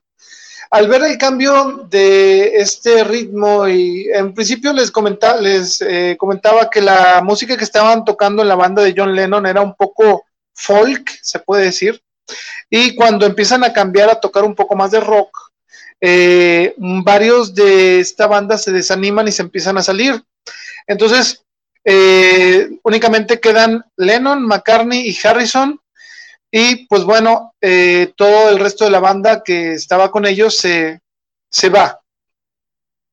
En enero del cincuenta y nueve, pues eh, empezaron, empezaron a estudiar varios de ellos también. Eh, este John Lennon empezó a estudiar en, una, en el Colegio de Artes de Liverpool, y este pues sorteaba entre ir a estudiar y también ponerse a tocar con esta banda, siempre y cuando eh, consiguieran un baterista, porque era lo que no tenían, ya que se aventaban su, su show eh, siempre con un baterista, digamos, eh, temporal, y eh, se hacían pasar también con el, eh, el nombre de Johnny and the Moondogs. Entonces, eso era lo que estuvieron haciendo durante esos años. Eh, ¿Qué más? Lennon eh, tenía un amigo también en esta escuela de arte que se llama Stuart Sutcliffe, eh, que había vendido una de, de sus pinturas. Y pues bueno, lo convenció, oye, ¿por qué no te compras una guitarra, un bajo y, y te vienes a, a tocar? Y pues bueno, eh, John Lennon este, entusiasmó a... a Stuart Sutcliffe, y bueno, lo convenció de hacer eso, y se les uniría para enero de mil novecientos sesenta, y les eh, los convencería también de eh, que se cambiaran el nombre, que eh, para ese entonces ellos se llamaban The Beatles, ¿verdad? Como The Beat, como un tributo a Buddy Holly, ¿verdad? Y pues bueno, que se pusieran eh, eh, los, sirve, los Beatles, ¿no? Entonces, esto pasó, se fueron de gira a Escocia, y pues bueno, les estaba yendo más o menos bien, porque sí les estaban haciendo caso, y este, a pesar de estar sufriendo, pues como todas, van, todas las bandas este, pasan estos, digamos, tragos amargos de antes de ser famosos, pues bueno, se fueron de gira. Este, como digamos que, bueno, los contrataron uh, para hacer los coros, eh, bueno, entre comillas, coros, y pues para hacer la banda de eh, un eh, cantante de pop que se llamó, eh, bueno, Liverpudlian Johnny Gentle. Y bueno, ya se iban haciendo un poco de experiencia para que Eh, se les fueran quitando estos, eh, que los vieran de que como eran muy novatos, muy jóvenes, y para julio de ese año se convirtieron ahora sí eh, como eh, los Beatles. los Silver Beatles en un, en un principio, y después ya lo hicieron más corto y le quitaron el Silver, Silver y le pusieron The Beatles. Entonces esa fue la, poco, un poco la historia eh, de cómo empezaron, pero seguían batallando para encontrar un baterista. Eh, tuvieron un manager, digamos, no oficial, que se llamó eh, Alan Williams, y él les eh, gestionó un viaje y, este, y lugar para que se quedaran en Hamburgo eh, y audicionaran para este, empezar a tocar ahí. En agosto de mil novecientos sesenta empezaron a hacer este, audiciones y encontraron ahora sí a Pete Best, que es el que vimos, eh, y lo contrataron ahora sí para que formara parte de la banda, y ahora sí eh, empezaría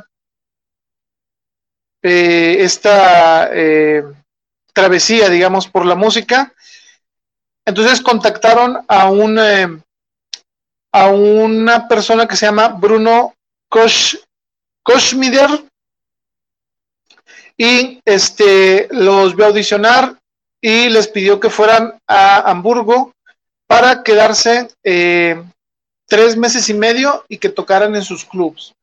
Y bueno, eh, según el historiador de los Beatles, que se llama Mark Lewisohn, eh, dijeron, ellos llegaron a Hamburgo eh, el diecisiete de agosto y Eh, los llevaron a lo que vendría siendo, o se le conoce como la zona roja de Hamburgo, que era donde estaban estos eh, clubs, pues ya sabemos que son de, eh, digamos, pues donde se ejerce la prostitución, ¿verdad? Eh, ¿Y qué estaban haciendo los Beatles ahí? Pues bueno, este amigo que se llama Koschmider había eh, convertido varios eh, clubs que antes se usaban como strip clubs, o table dance, mejor en, en México, ¿verdad? Este, los había, eh, les había cambiado de giro, y el giro que les estaba dando era musical, y empezó a, con ellos, eh, pues a darles oportunidad a grupos, entre ellos los Beatles, para tocar en estos nuevos clubs, intentando cambiar de giro, ¿verdad? Y inicialmente los puso en un lugar que se llama de, bueno, el Indra Club. Cuando tuvieron que cerrar el Indra, eh, lo cerraron porque hacían mucho ruido, se movieron a otro, eh, a Kaiser Keller en octubre, y después este, eh, a los Beatles pues se les ocurrió ir al Top Ten Club. ¿Y por qué fue importante esto que mencionó el Top Ten Club? Bueno, fueron y tocaron ahí, pero se metieron en un broncón porque eh, ellos no sabían, Eh, o sí sabían, ahí ya, ya este, como les digo, empiezan las dobles historias eh, de que uno puede decir que sí o que no, pero bueno, el chiste es que ese club era rival del, eh, del dueño que les estaba dejando eh, tocar en sus clubs al principio. Entonces, eh, como habían firmado un contrato, eh, el camarada este les dijo, ¿saben qué? Pues bueno, como ustedes se fueron a tocar a, a un bar de la competencia, pues bueno, ya no van a trabajar en los clubs eh, en donde estaban tocando para mí. Y aparte de eso, este, pues reportó que Harrison en ese entonces pues era menor de edad. Y, este, y pues bueno, se metieron muchas broncas y eh, gracias a esto eh, deportaron a George Harrison en noviembre. Entonces les fue un poco mal esa jugada, ¿no? Y pues bueno, una semana después, Koschmider, que era esta persona que les digo, eh, les este, hizo que arrestaran a McCartney, este, según esto, porque eh, iba a, a intento provocar un incendio, y pues bueno, las autoridades resolvieron que era, lo mejor era deportar a McCartney. Y pues bueno, como ven, se metieron en muchos problemas, por eso hay que tener cuidado con este tipo de cosas.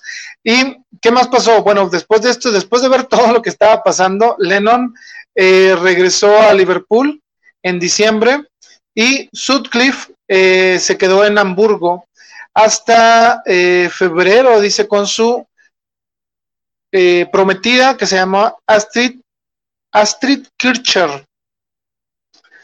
Y bueno, que, ¿quién es Astrid Kircher? Bueno, pues fue la que tomó varias de las eh, fotos, de las primeras fotos de los Beatles, ¿no? ¿Qué pasaría durante los siguientes dos años? Bueno, durante los siguientes dos años, y déjenme les cambio un poquito la imagen, eh, pues nos vamos aquí, de nuevo, ok. Durante los siguientes dos años, eh, los Beatles eh, regresarían a Hamburgo a tocar, este, pues siempre ahí con la preocupación de no molestar a al dueño este que los había corrido, digamos, y pues bueno, eh, les fue bien, y en mil novecientos sesenta y uno eh, pasó este la segunda este, estadía de los Beatles en Hamburgo, y eh, se les ocurrió, digamos, que cambiar de look, y empezarían a usar el look, que el clásico look que traen todos, el cabello casi igual, ¿no? Eh, y esto es el estilo que adoptarían los Beatles para cortarse el cabello, ¿no? ¿Por qué lo menciono ahorita? Porque va a ser importante eh, en la historia de los Beatles, pues saben, incluso si vemos a una persona que trae un peinado así, decimos, mira, trae como los Beatles, ¿no? Entonces se quedó eso.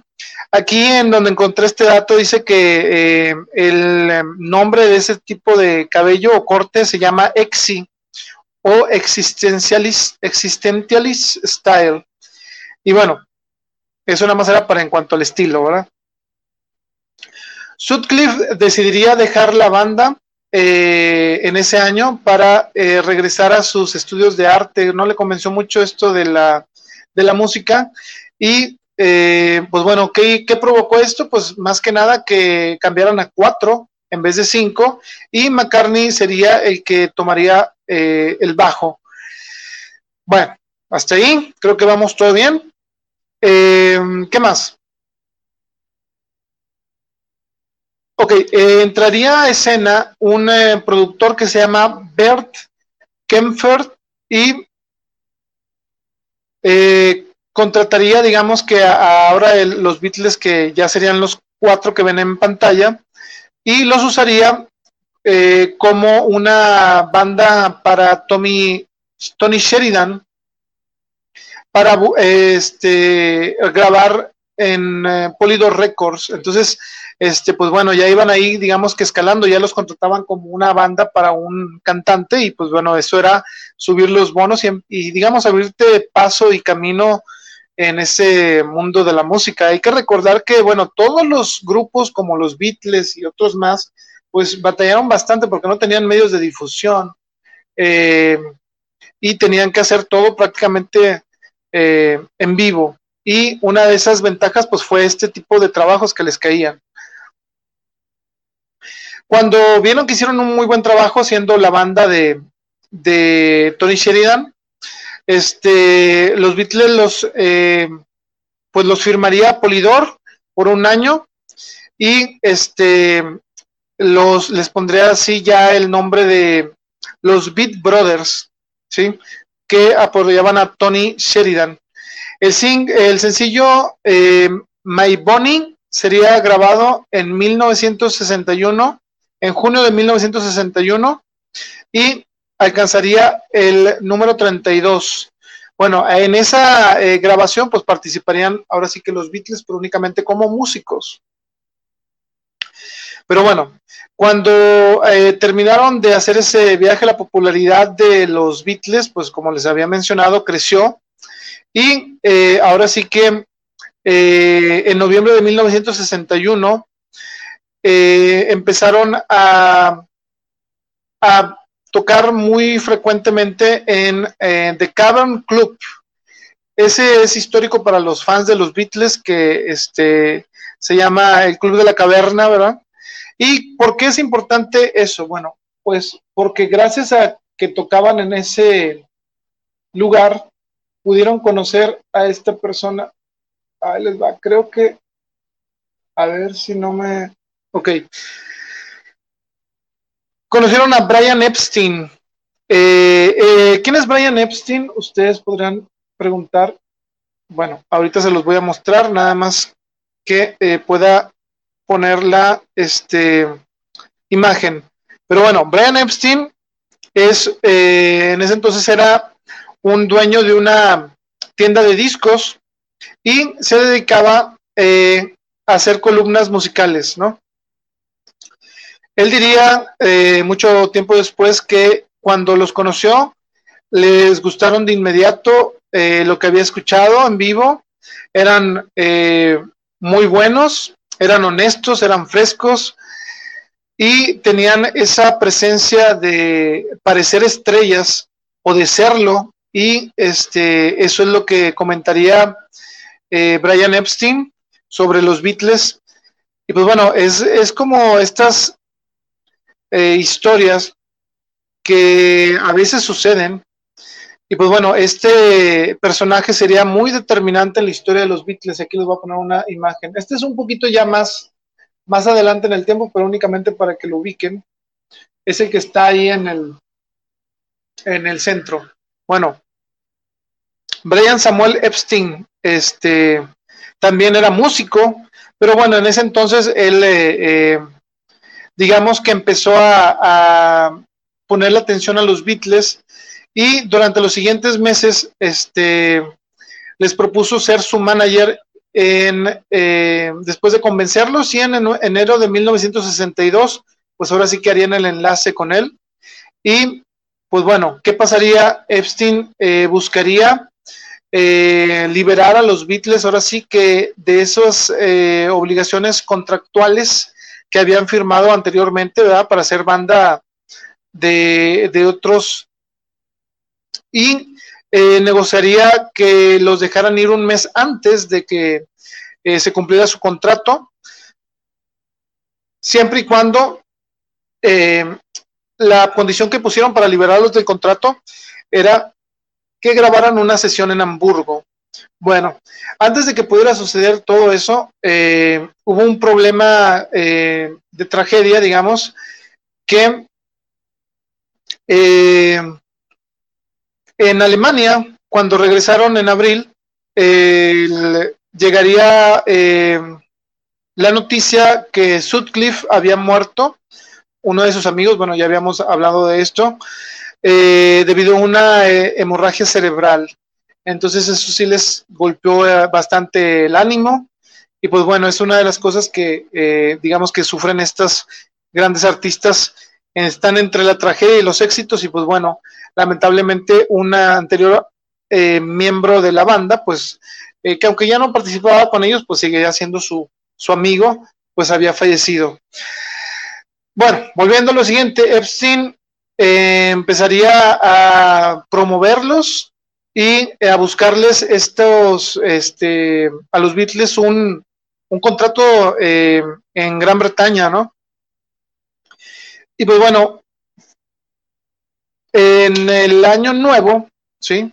Los lleva a una eh, edición, eh, digamos, eh, con Decca Record, Records, eh, y ellos pensaban que los iban a firmar muy fácil, porque Brian Epstein pensó eh, que, los, que las disqueras iban a ver lo que él vio esa noche, y pues lamentablemente después del año nuevo, Eh, tuvieron esa audición en, en los Decca Records, y lo que le comentaron después de, ca de, acabar, de acabar de la actuación del grupo, que, eh, que sí eran buenos, pero que los grupos eh, que dependen mucho de guitarras estaban eh, de salida.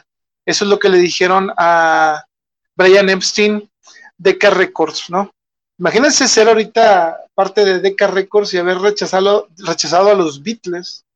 Este, pues sí, como que eh, hubiera pesado bastante, pero bueno, ni modo, así pasan en estas historias. Así que eh, tres meses después, George Martin, que fue el que sí se convenció del éxito que pudieran llegar a tener, eh, los firmó, y bueno, él pertenecía a EMI, eh, que en ese entonces también eh, tenían una, digamos, una disquera que se llamaba Parlo Parlophone. Y bueno, ya empezaron así los eh, el largo camino para ese tan esperado disco o L P, en donde a ver si, si pega o si no pega, ¿no? Si nos regresamos todos a nuestra casa o, o lo festejamos. La primera eh, grabación o sesión de los Beatles eh, se llevó en el Abbey Road Studios en Londres el seis de junio del sesenta y dos. George Martin, que se los voy a mostrar aquí para que, que no lo conoce. George Martin es este, esta persona que está a lo de los Beatles. George Martin los llevaría, como les menciono, a esta primera grabación, y pues ahora sí que ahí sería una de esas decisiones, digamos que yo no sé cómo lo tomen ustedes, pero pues pobre ahora sí de, de Pete Best, porque George Martin eh, se quejó con Brian Epstein de eh, la batería. Según eh, él, no le gustaba el trabajo de, de Pete Best, y eh, ordenó prácticamente que este, se retirara de la banda. ¿Y qué pasó con esto? Pues bueno,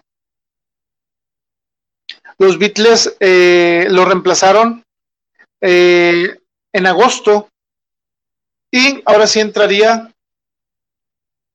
a la banda y a la agrupación.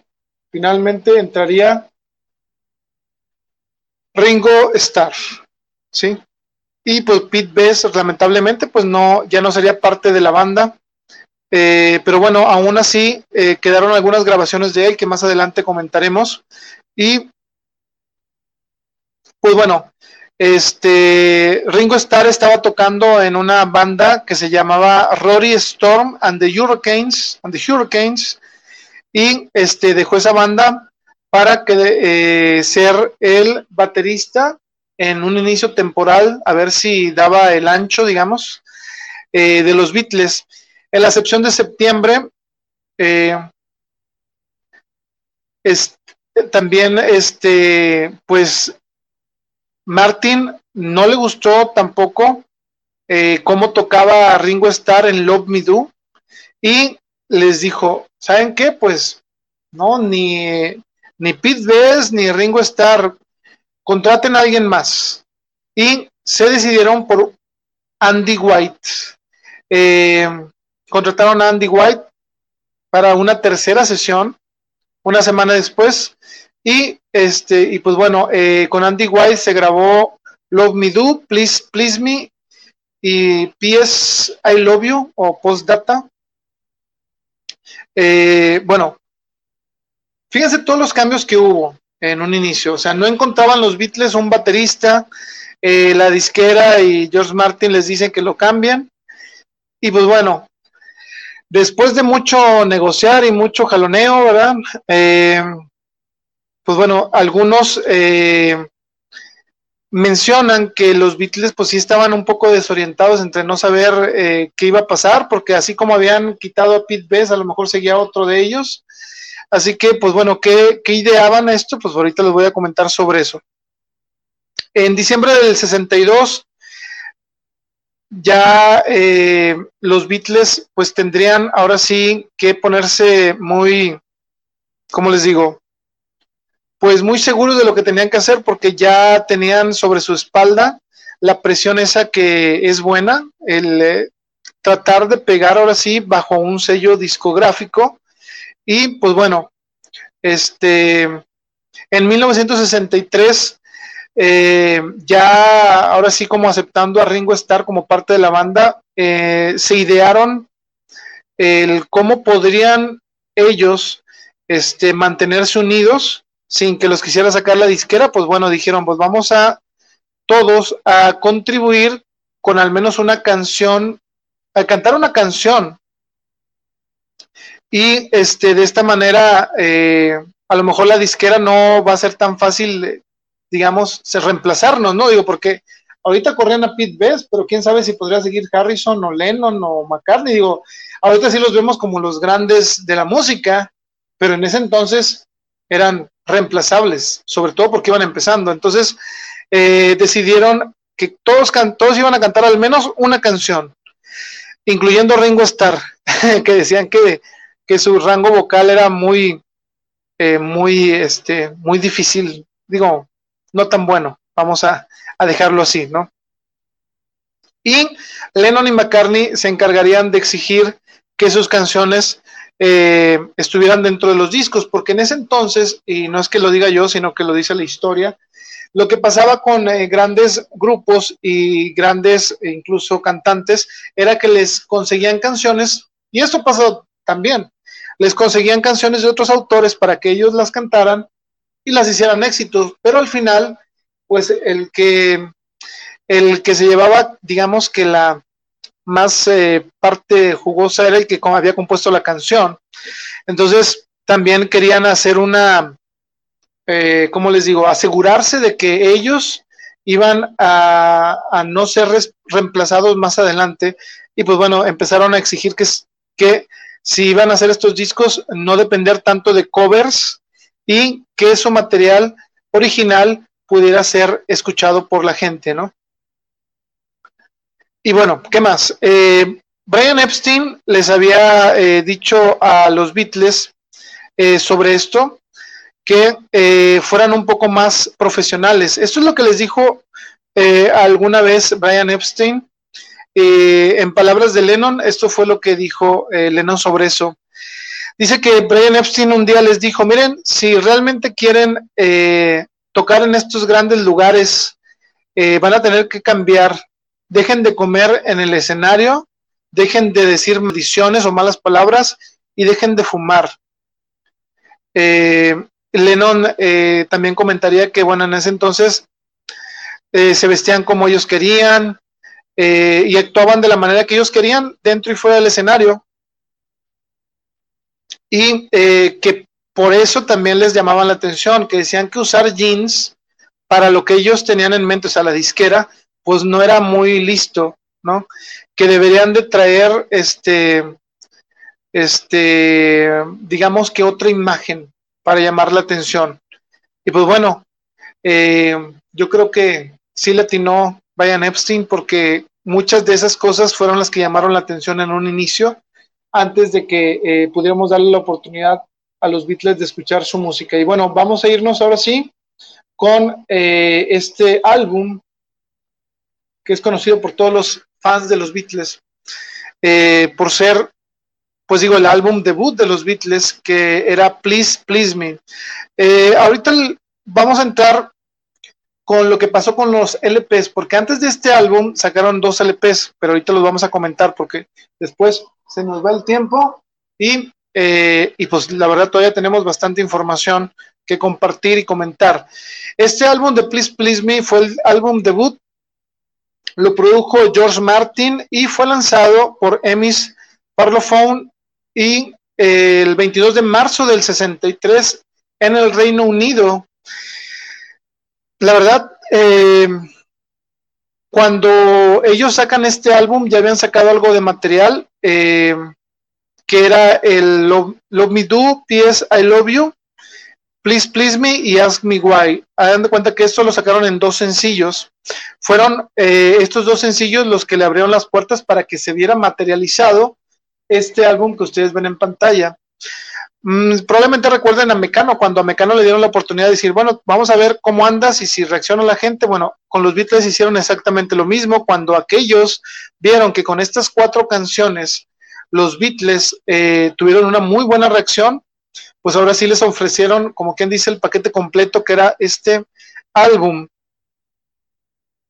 Y este, pues bueno, en el sesenta y tres, este, la gente estaba acostumbrada a recibir en un álbum como estos, de, digamos, de L P, de long play, que es larga duración, al menos en, eh, en eh, Estados Unidos, digo, tenían cinco o seis, al, eh, seis canciones a lo mucho por lado, pero en Gran Bretaña eh, lo normal era que tuvieran de siete, incluso hasta ocho.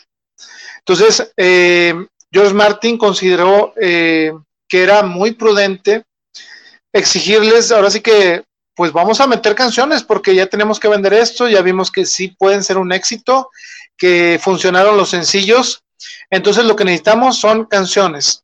¿Qué vamos a hacer? Bueno, George Martin consideró eh, grabar todo un show de la banda en el Cavern Club, pero cuando estaban en esas ideas este, se dieron cuenta que la acústica no iba a ayudarles y que el producto que iban a sacar iba a ser, en vez de beneficiarle a la banda, les iba a, a sonar muy mal, porque no, como digo, hay lugares como el Palacio de los Deportes en que el sonido rebota para todas partes, por eso el Palacio de los Rebotes le dicen muchas veces, y algunas otras, algunos otros lugares eh, que no son adecuados para una grabación en vivo. Y pues bueno, afortunadamente este, cambiaron de idea, y lo que hicieron fue lo siguiente: propusieron grabar en un estudio, en un solo día, todas las canciones que se aventaban en vivo. Y pues bueno, ahí les va, porque este fue un día histórico y seguramente la productora en alguna, en alguna de sus secciones lo tendrá que mencionar, pero ya se lo gané. Entonces, el once de febrero de mil novecientos sesenta y tres fue un lunes a las diez de la mañana. Eh, los Beatles tocarían un eh, set, el set que se aventaban siempre, más eh, nuevas canciones, bueno, para grabar, y... Eh, empezaron a las diez de la mañana y acabaron a las diez cuarenta y cinco de la noche. Hicieron varias tomas, de lo cual duraron en el estudio aproximadamente trece horas. Y bueno, esto fue lo que se capturaría en este álbum que ustedes ven ahí.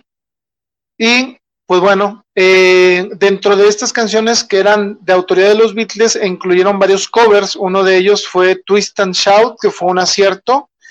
Eh... Esta canción de Twist and Shout se grabó hasta el último. Si ustedes escuchan la voz de John Lennon, eh, se oye un poco rara.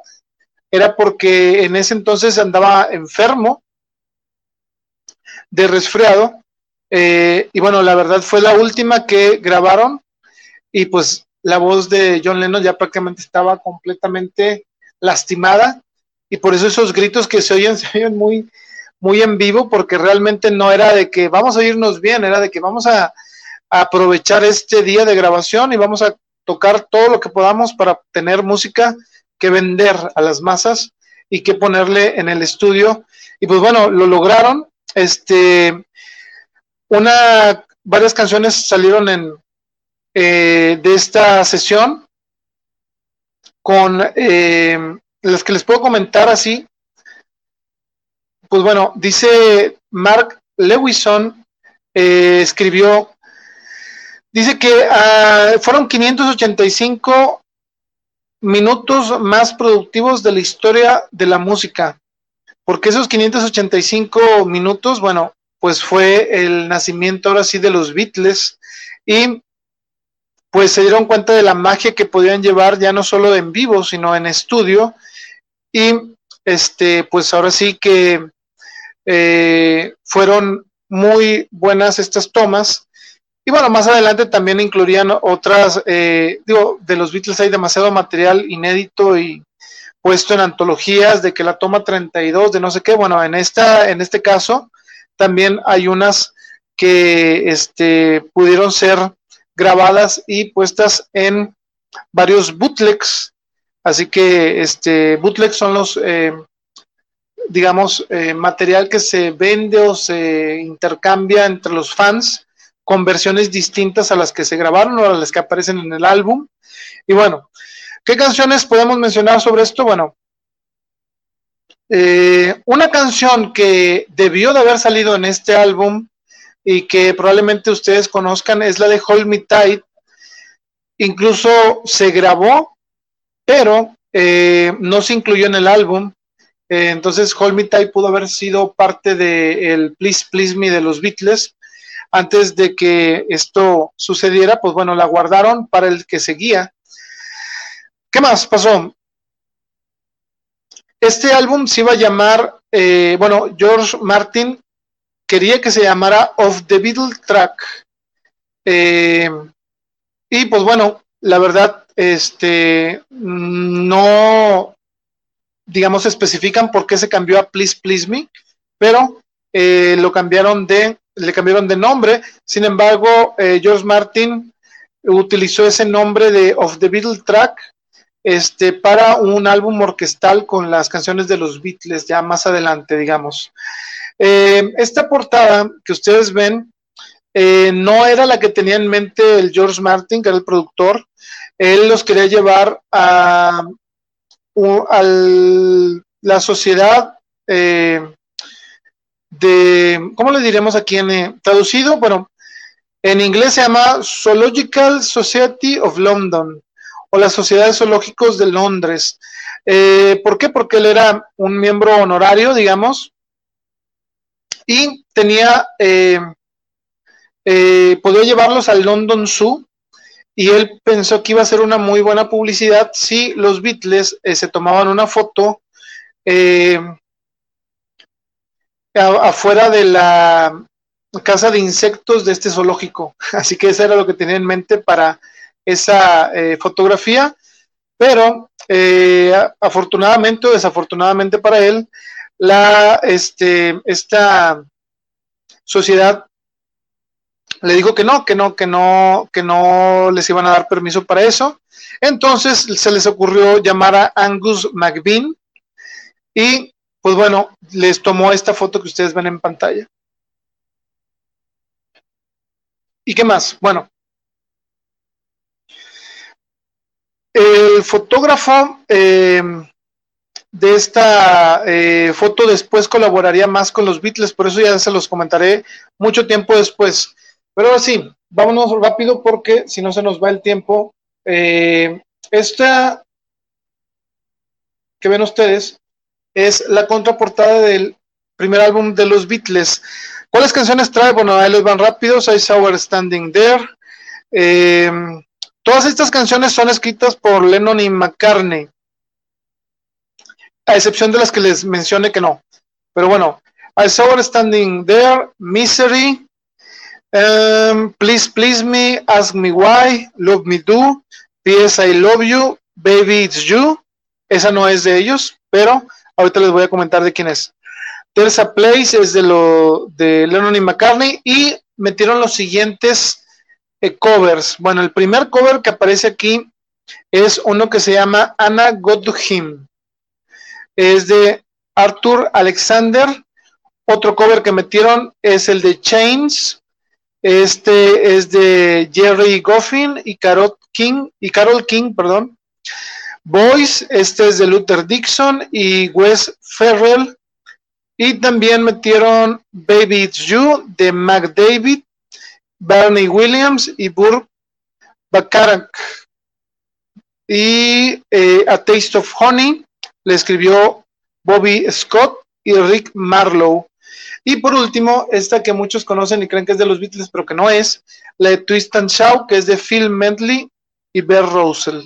Bueno, eh, ahora sí nos vamos a las canciones ya para... Eh, cerrar.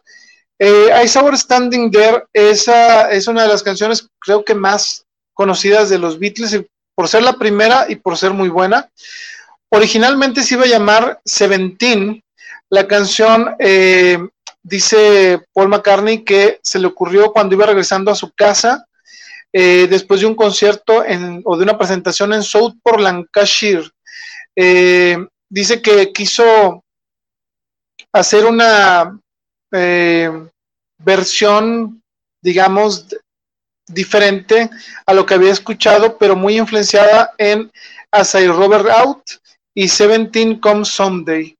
Entonces, este, pues bueno, también dijo el biógrafo de los Beatles, Mark eh, Lewisham, que McCartney este, empezó a hacer estos arreglos en una guitarra acústica en la casa, eh, en su casa, perdón,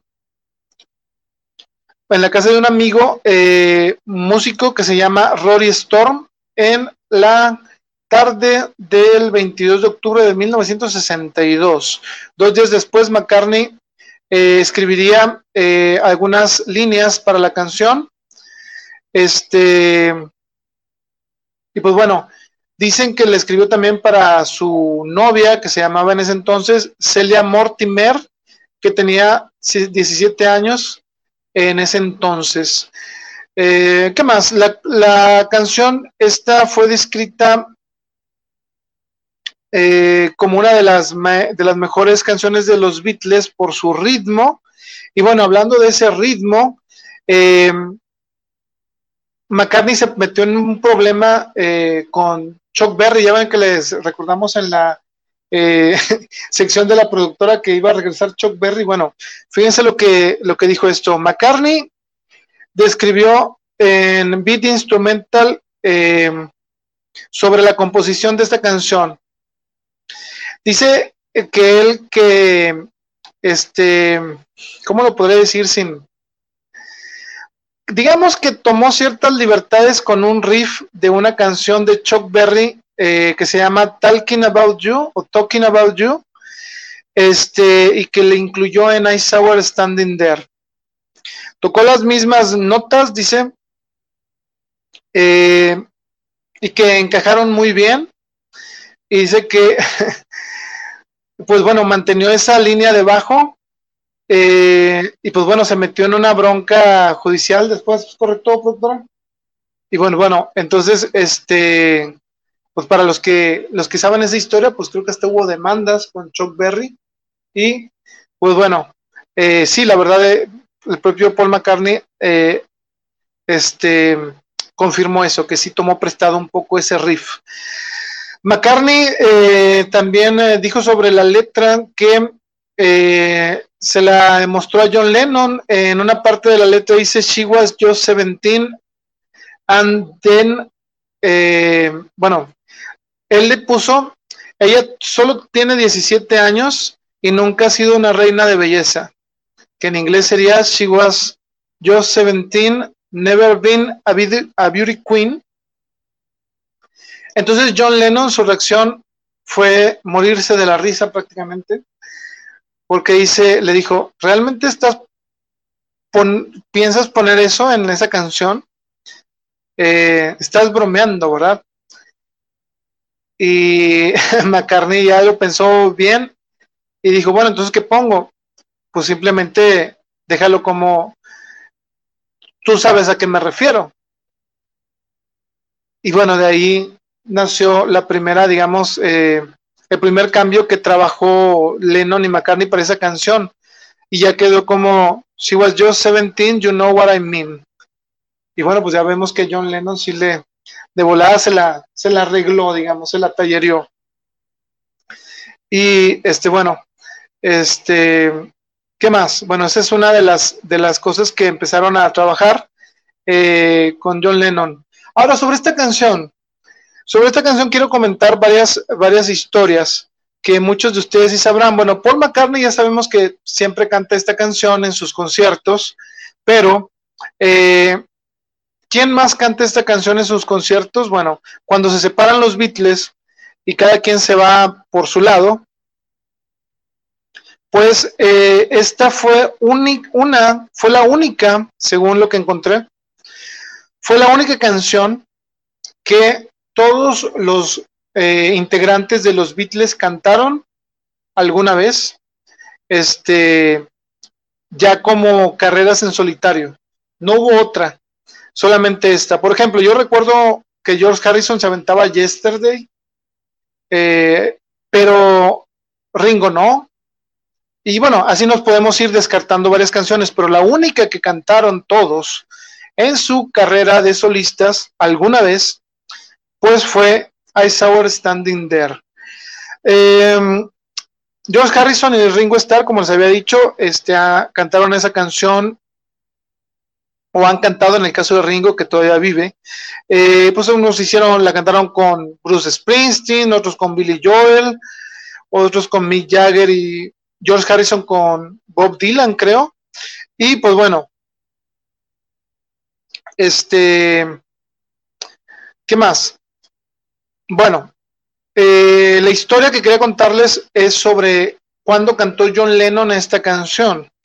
John Lennon, eh, al parecer fue la, la cantó en el Madison Square Garden el veintiocho de noviembre de mil novecientos setenta y cuatro. Eh, con eh, la banda de Elton John. Y pues bueno, sería, eh, según tengo aquí el dato, que la última eh, aparición de John Lennon para cantar en un eh, estadio donde la gente pudo ingresar pagando un boleto, ¿no? Eh, y pues bueno, este, esta canción, les digo, es la única que todos los Beatles en su carrera de solistas interpretaron de alguna u otra manera, ya sea en dueto o este, en el caso de Paul McCartney con su, con su banda Wings, y ya más adelante como solista.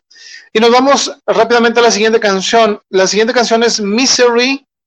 Eh, esta la hicieron en, eh, para este disco también, pero tiene una historia muy interesante. Hay una eh, cantante que eh, Ellen Shapiro, que en ese entonces, en el sesenta y tres, estaba teniendo un gran éxito, y pues bueno, Norma Paramore, este, que era la, la manager, digamos, de la de Ellen Shapiro, pues este, conoció a los Beatles en, una, en uno de esos festivales que hacen en donde coinciden, ¿no?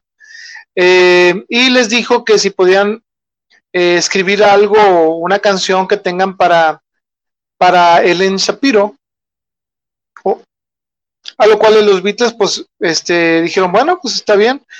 En sí iba a ser una canción, o lo que estaba buscando Norrie Paramore era una canción country, que digo, porque la iban a grabar en Nashville, Tennessee, y pues bueno, los Beatles dijeron, bueno, ¿por qué no?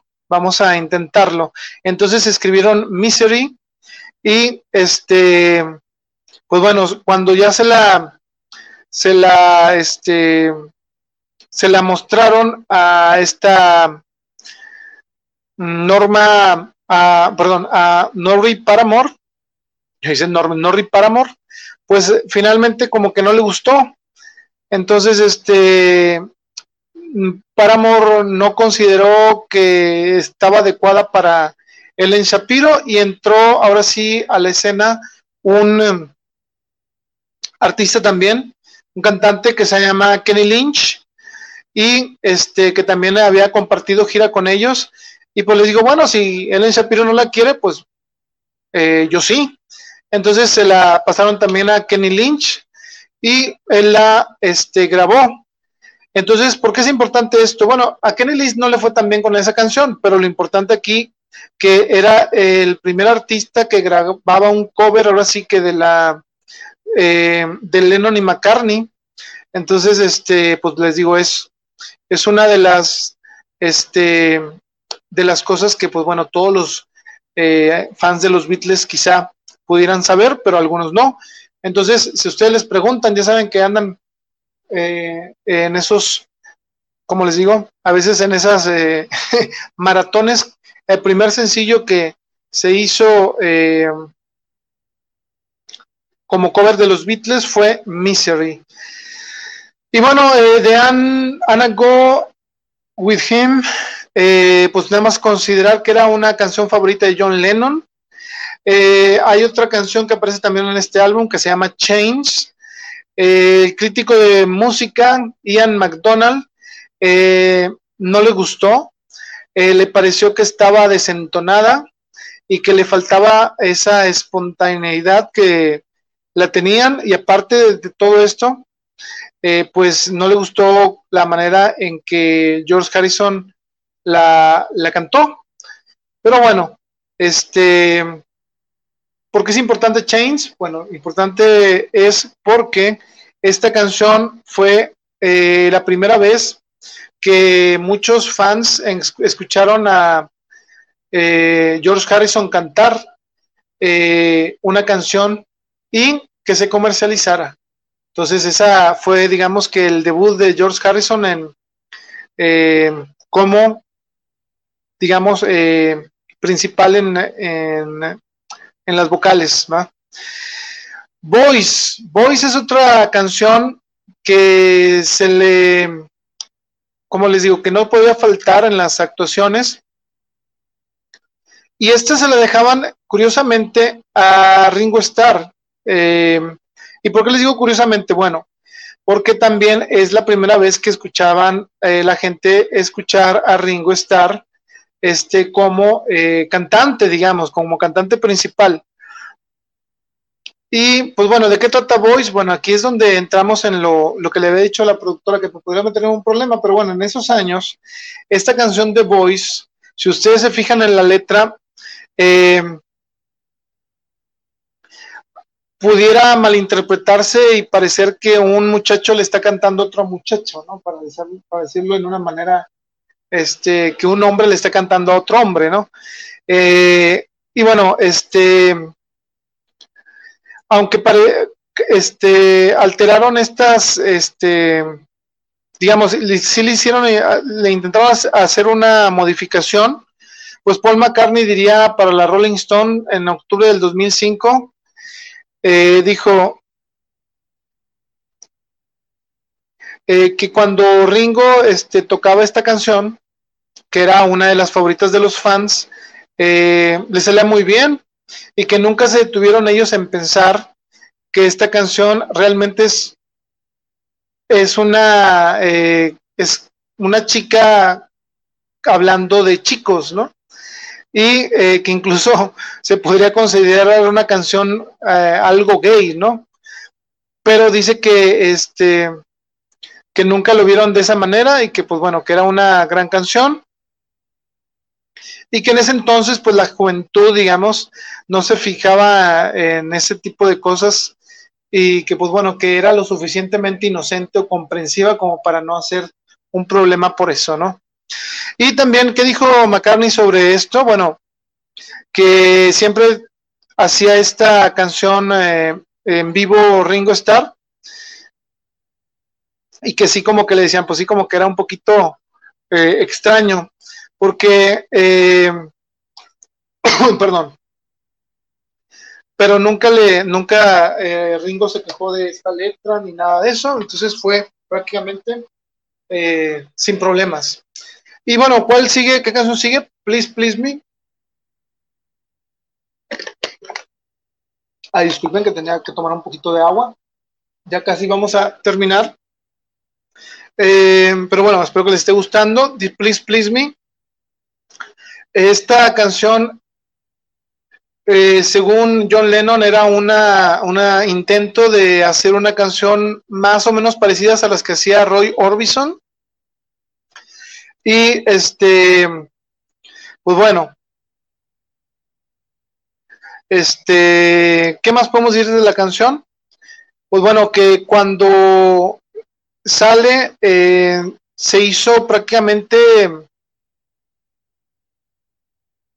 Eh, no le gustó a George Martin y les dijo que pues las primeras versiones este, le sonaban algo lentas, algo como que no iba con el resto del álbum, y que en una de esas conversaciones este, Paul McCartney este, comentaría que este,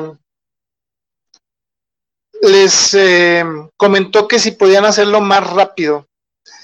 Y esa fue la solución, el tocar más rápido esta canción fue lo que convenció realmente a George Martin de decirles, bueno, ¿saben qué? Sí, sí se graba. Y que después dijeron, bueno, para el parecer él sabe un poco más de, de nuestra música que nosotros, porque sí, al ponerla más, eh, digamos, en un tiempo más rápido, se, este, se convirtió en un éxito.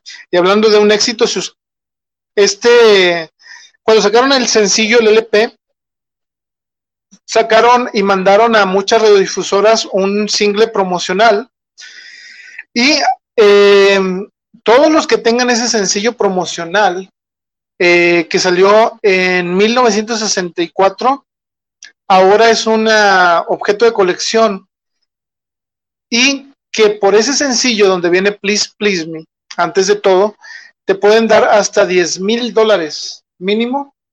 este Y pues bueno, ya saben, para los coleccionistas, no les querían mal diez mil dólares si usted tiene el Please Please Me original, que se mandó a todas las radiodifusoras, si era un D J o un disc jockey, ¿eh? Pero bueno, siguiente canción, Love Me Do. Love Me Do eh, fue escrita eh, durante quizá los principios de los Beatles, eh, digamos, dos años antes de que pasara todo esto, porque eh, según esto, eh, el que cantaba esa canción era John Lennon y al principio no había armónica eh, en esa canción. En mil novecientos sesenta y dos dice que este, esta canción fue muy importante para ellos porque siempre se aventaban covers y este, al, cuando empezaron a, a meter esta canción tenían muy poquito material de ellos y al ver que la gente reaccionaba muy bien, este, les dio esa confianza que, eh, para seguir escribiendo. Y fue una de esas eh, canciones que, digamos, que es icónica de los Beatles. Eh, Love Me Do, digamos que es muy difícil que alguien eh, no sepa la tonadita, ¿verdad? Pero bueno, algo interesante de esta canción que es que hay eh, versiones, eh, al menos tres versiones, eh, con tres bateristas distintos. Hay una versión que se grabó el seis de junio del sesenta y dos. En esta aparece tocando la batería Pete Best, todavía, ¿verdad? Antes de que, pues, lamentablemente, pues, para él se, pues, lo despidieran, ¿verdad? Y esa la pueden encontrar en el Anthology. Otra eh, versión se grabó el cuatro de septiembre del sesenta y dos. En esta eh, toca Ringo Starr. Y la pueden encontrar en la en Past Masters. Y la última, que es este tocada por Andy White, ¿verdad? Se grabó el once de septiembre del sesenta y dos. Y bueno, ahorita eh, podrán preguntar, ¿cuál es la versión del álbum? Bueno, la versión del álbum que aparece en un principio es la de Andy White. Eh... Y bueno, sobre, sobre la letra de esta canción, Lennon dijo que eh, es una canción eh, se hizo cuando todavía no tenían idea de que podían ser compositores y que les dio bastante confianza para, para hacerlo, para seguir siendo. La canción está dedicada o está hecha para, según eh, esto, para la novia de Paul McCartney. Bueno, Paul McCartney se le hizo a su novia Iris Caldwell de ese entonces, ¿verdad? Entonces, eh, pues bueno, ahora sí podremos decir que eh, fue un gran acierto el que ellos eh, decidieran no desanimarse y seguir escribiendo, porque créanme, es difícil incluso en muchos ámbitos. Por ejemplo, aquí en la ciudad, cambiando un poquito de tema, pues hay muchos autores que no tienen material, material original y se ventan más covers. Y a veces se animan a leer algo de su material y pues si les va bien, pues se motivan más. Y esto fue lo que les pasó a los Beatles en ese entonces. Ahora, eh, sobre la armónica. La armónica yo creo que es de las, de las cosas que, que es más notorias de esta canción. ¿Quién le enseñó a tocar la armónica a John Lennon? Bueno, su tío George, eh, que era, que estaba casado con su tía Minnie, que pues después fallecería, ¿verdad? Eh, se le dio esta, eh, ¿cómo le digo?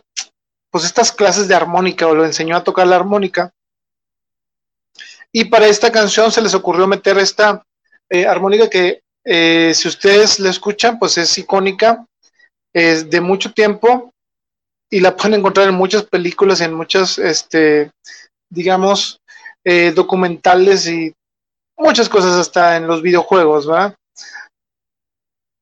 Y pues bueno, como les digo, eh, David Bowie hace un cover de esta canción, este, muy difícil de encontrar, porque lo grabó en mil novecientos setenta y tres, así que si alguien tiene esa versión de David Bowie, yo no la he escuchado, pero encontré que la había, la había, este, la había cantado. Y bueno, Love Me Do, ¿qué pasó con esto? Eh, no fue un gran éxito eh, al principio. Dicen que Brian Epstein este, le tuvo tanta confianza al grupo que al ver que estaban batallando con el sencillo, eh, compró alrededor de diez mil sencillos para su tienda de discos. Ya ven que tenían el tienda de discos. Bueno, pues él ordenó comprar diez mil sencillos. ¿Para qué? Para que le dieran oportunidad a los Beatles de eh, subir en las este en las listas, y en estas listas pues sería mucho eh, más fácil que la gente los descubriera. Pero bueno, eso fue eh, la historia. Y bueno, ¿qué más? Lennon dijo que eh, McCartney eh, pues escribió esta canción, como les había mencionado, este de las primeritas, y, y pues que bueno, que la escribió en Hamburgo, por cierto, en su estadía ya donde estaban tocando. P S I Love You eh, fue escrita en el sesenta y dos. Paul McCartney eh, consideró que este bueno, se ha considerado que esta canción se la había escrito Paul McCartney a su novia de ese entonces, que se llama Dot Round, y Paul McCartney simplemente lo niega, dice que él no le escribió para ella. No sabemos si sea cierto o no, pero bueno, pues hay que creerle, es el autor, ¿verdad? Porque ya después sale Calamaro también, que dice que María Verónica es de otra cosa, pero pues digo, todos están en su derecho. Do you know what, do you want to know a secret? Do you want to know a secret? Eh, esto, esa canción eh, es muy, ¿cómo les diré? Tiene varias historias. Una de las historias que yo no sabía, que apenas me estoy enterando, es que cuando estaban muy cerca de firmar un eh, contrato con una disquera, eh, John Lennon se quería casar con, eh, pues con su novia, y su manager, Brian Epstein, se molestó bastante por eso, porque eh, él le había vendido la idea a las disqueras que había ido a negociar, ¿verdad?, que el grupo consistía de eh, cuatro tipos muy apuestos, eh, solteros, de Inglaterra. Entonces, este, eh, pues Lennon dijo, pues bueno, tú nos querrás vencer como, digo, vender como tú quieras, pero pues yo me quiero casar. Así que Epstein le hizo, eh, le ofreció un trato, ¿no? Como John Lennon en ese entonces no podía comprar para luna de miel ni nada de lo demás, le dijo Epstein, este, pues bueno, yo les pago todo eso y aparte les doy eh, chance de que se queden en mi apartamento por dos semanas, pero no le digan a nadie que estás casado. Así que, este, pues bueno, John Lennon, por obvias razones, pues aceptó, y este dicen que John Lennon escribió esa, la de Do You Want to Know a Secret, basado en esa experiencia.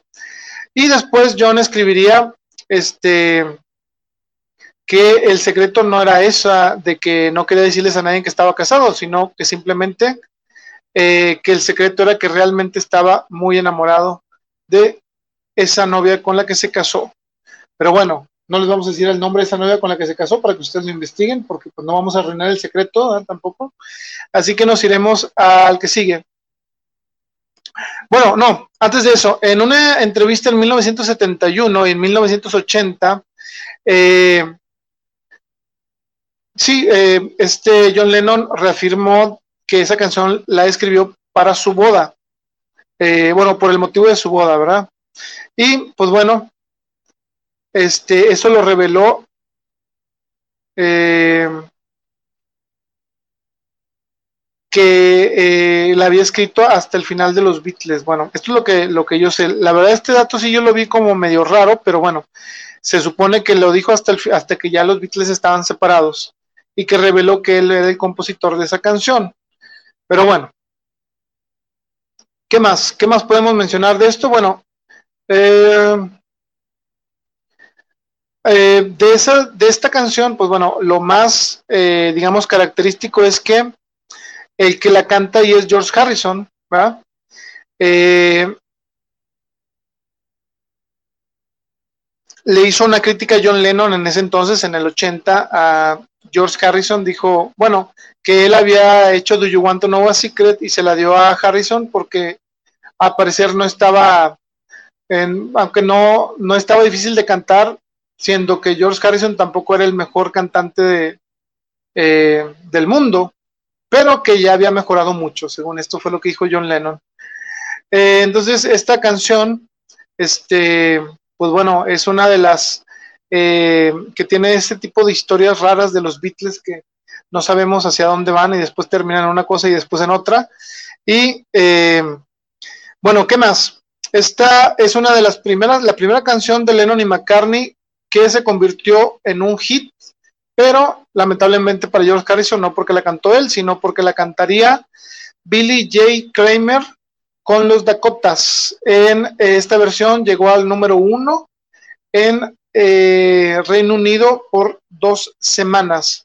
Otra eh, cover de esa canción la pueden encontrar en Alvin y las Ardillas, en el álbum de mil novecientos sesenta y cuatro, The Chipmunks Sings The Beatles Hits. Y bueno, vamos a ir rápidamente porque ya estamos casi por terminar. Es eh, There's a Place for Us. Eh, esta canción fue inspirada por eh, Leonard Bernstein y Stephen Sondheim's Somewhere, que aparece en West Side Story y contiene una línea de esa canción que dice There's a Place for Us. McCartney admitió eso y dijo que este, de ahí nació eh, ese, esa influencia para inspirar el título de There is a Place.